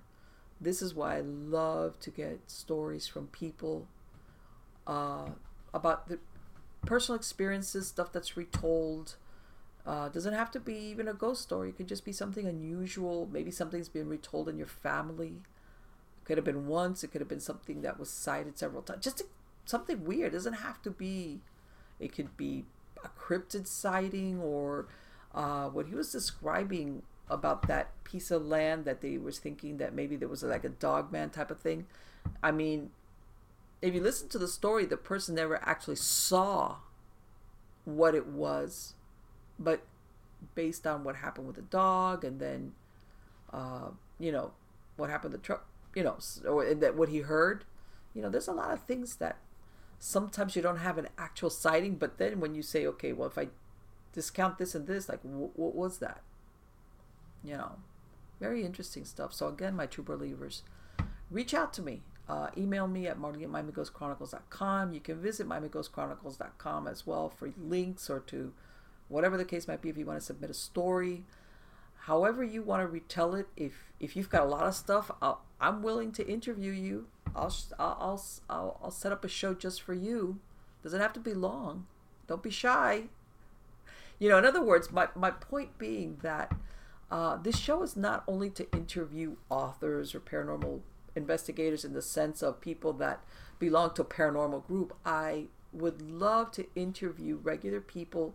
If you want to talk about your experiences or stories that you have, some people are storytellers. They have their own personal experiences and then they have these stories that they've heard from family and from friends and they've got I want to I I want to interview you. This is not only so again, I don't care if you're if you could tell me, well, you know what, I've never done this before, I've never told these stories before, or I'm not a paranormal. I don't care. And again, and that's another thing, you know, when you see these stories and these shows, that things are sometimes they're tied up. Either they've done the research, which is great, and you know, in other words, they give a history, or they know who the ghost was, or why the ghost is haunting, or or or and then they have a resolution. You know, this happened I don't need that. You know, sometimes things happen. Because, by the way, I've gotten a lot of stories along the years where people move in or have this experience and they really don't know the history or the reason behind it. Okay. And then they never have a resolution. I've had people that said, well, I was living at this place, this stuff happened. And eventually it got resolved because we moved out. In other words, there was no exorcism, there was no uh, showdown with the supernatural and it stopped you know basically it got resolved because for sometimes for the obvious reason which was the family didn't want to put up with what was going on but sometimes for other practical reasons they move out and they never find out who what happened why did that happen you know? So again it doesn't it doesn't have to be one of these stories uh totally with everything explained you know, uh, just I want to hear what happened.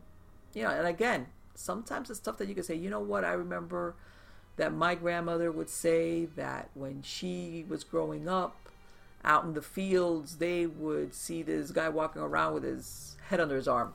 I don't care. God knows. Nobody probably knows what the history, of it was an urban myth, why would somebody see an apparition like that, but I don't care. Just Tell me, what was that story that you heard retold in your family that your grandmother said or everybody knew? I'm good with that. So, again, guys, thank you so very much for being part of my audience. Thank you so much for coming back every week and listening to a new show. And again, don't forget to uh, subscribe, like the videos or the podcast so you get notified uh, when we, I release new ones. And I look forward to seeing you guys again. Take care we did it again. Verizon was just named America's most reliable network by RootMetrics for the 16th time in a row, proving once again that nobody builds networks like Verizon builds networks. That's why we're building 5G right. That's why there's only one best network Verizon. Best and most reliable based on RootMetrics reports from second half 2013 to first half 2021 of three operators on all network types combined, not specific to 5G networks. We did it again. Verizon was just named America's most reliable network by RootMetrics for the 16th time in a row, proving once again that nobody builds networks like Verizon builds networks. That's why we're building 5G right. That's why there's only one best network Verizon. Best and most reliable based on RootMetrics reports from second half 2013 to first half 2021 of three operators on all network types combined, not specific to 5G networks.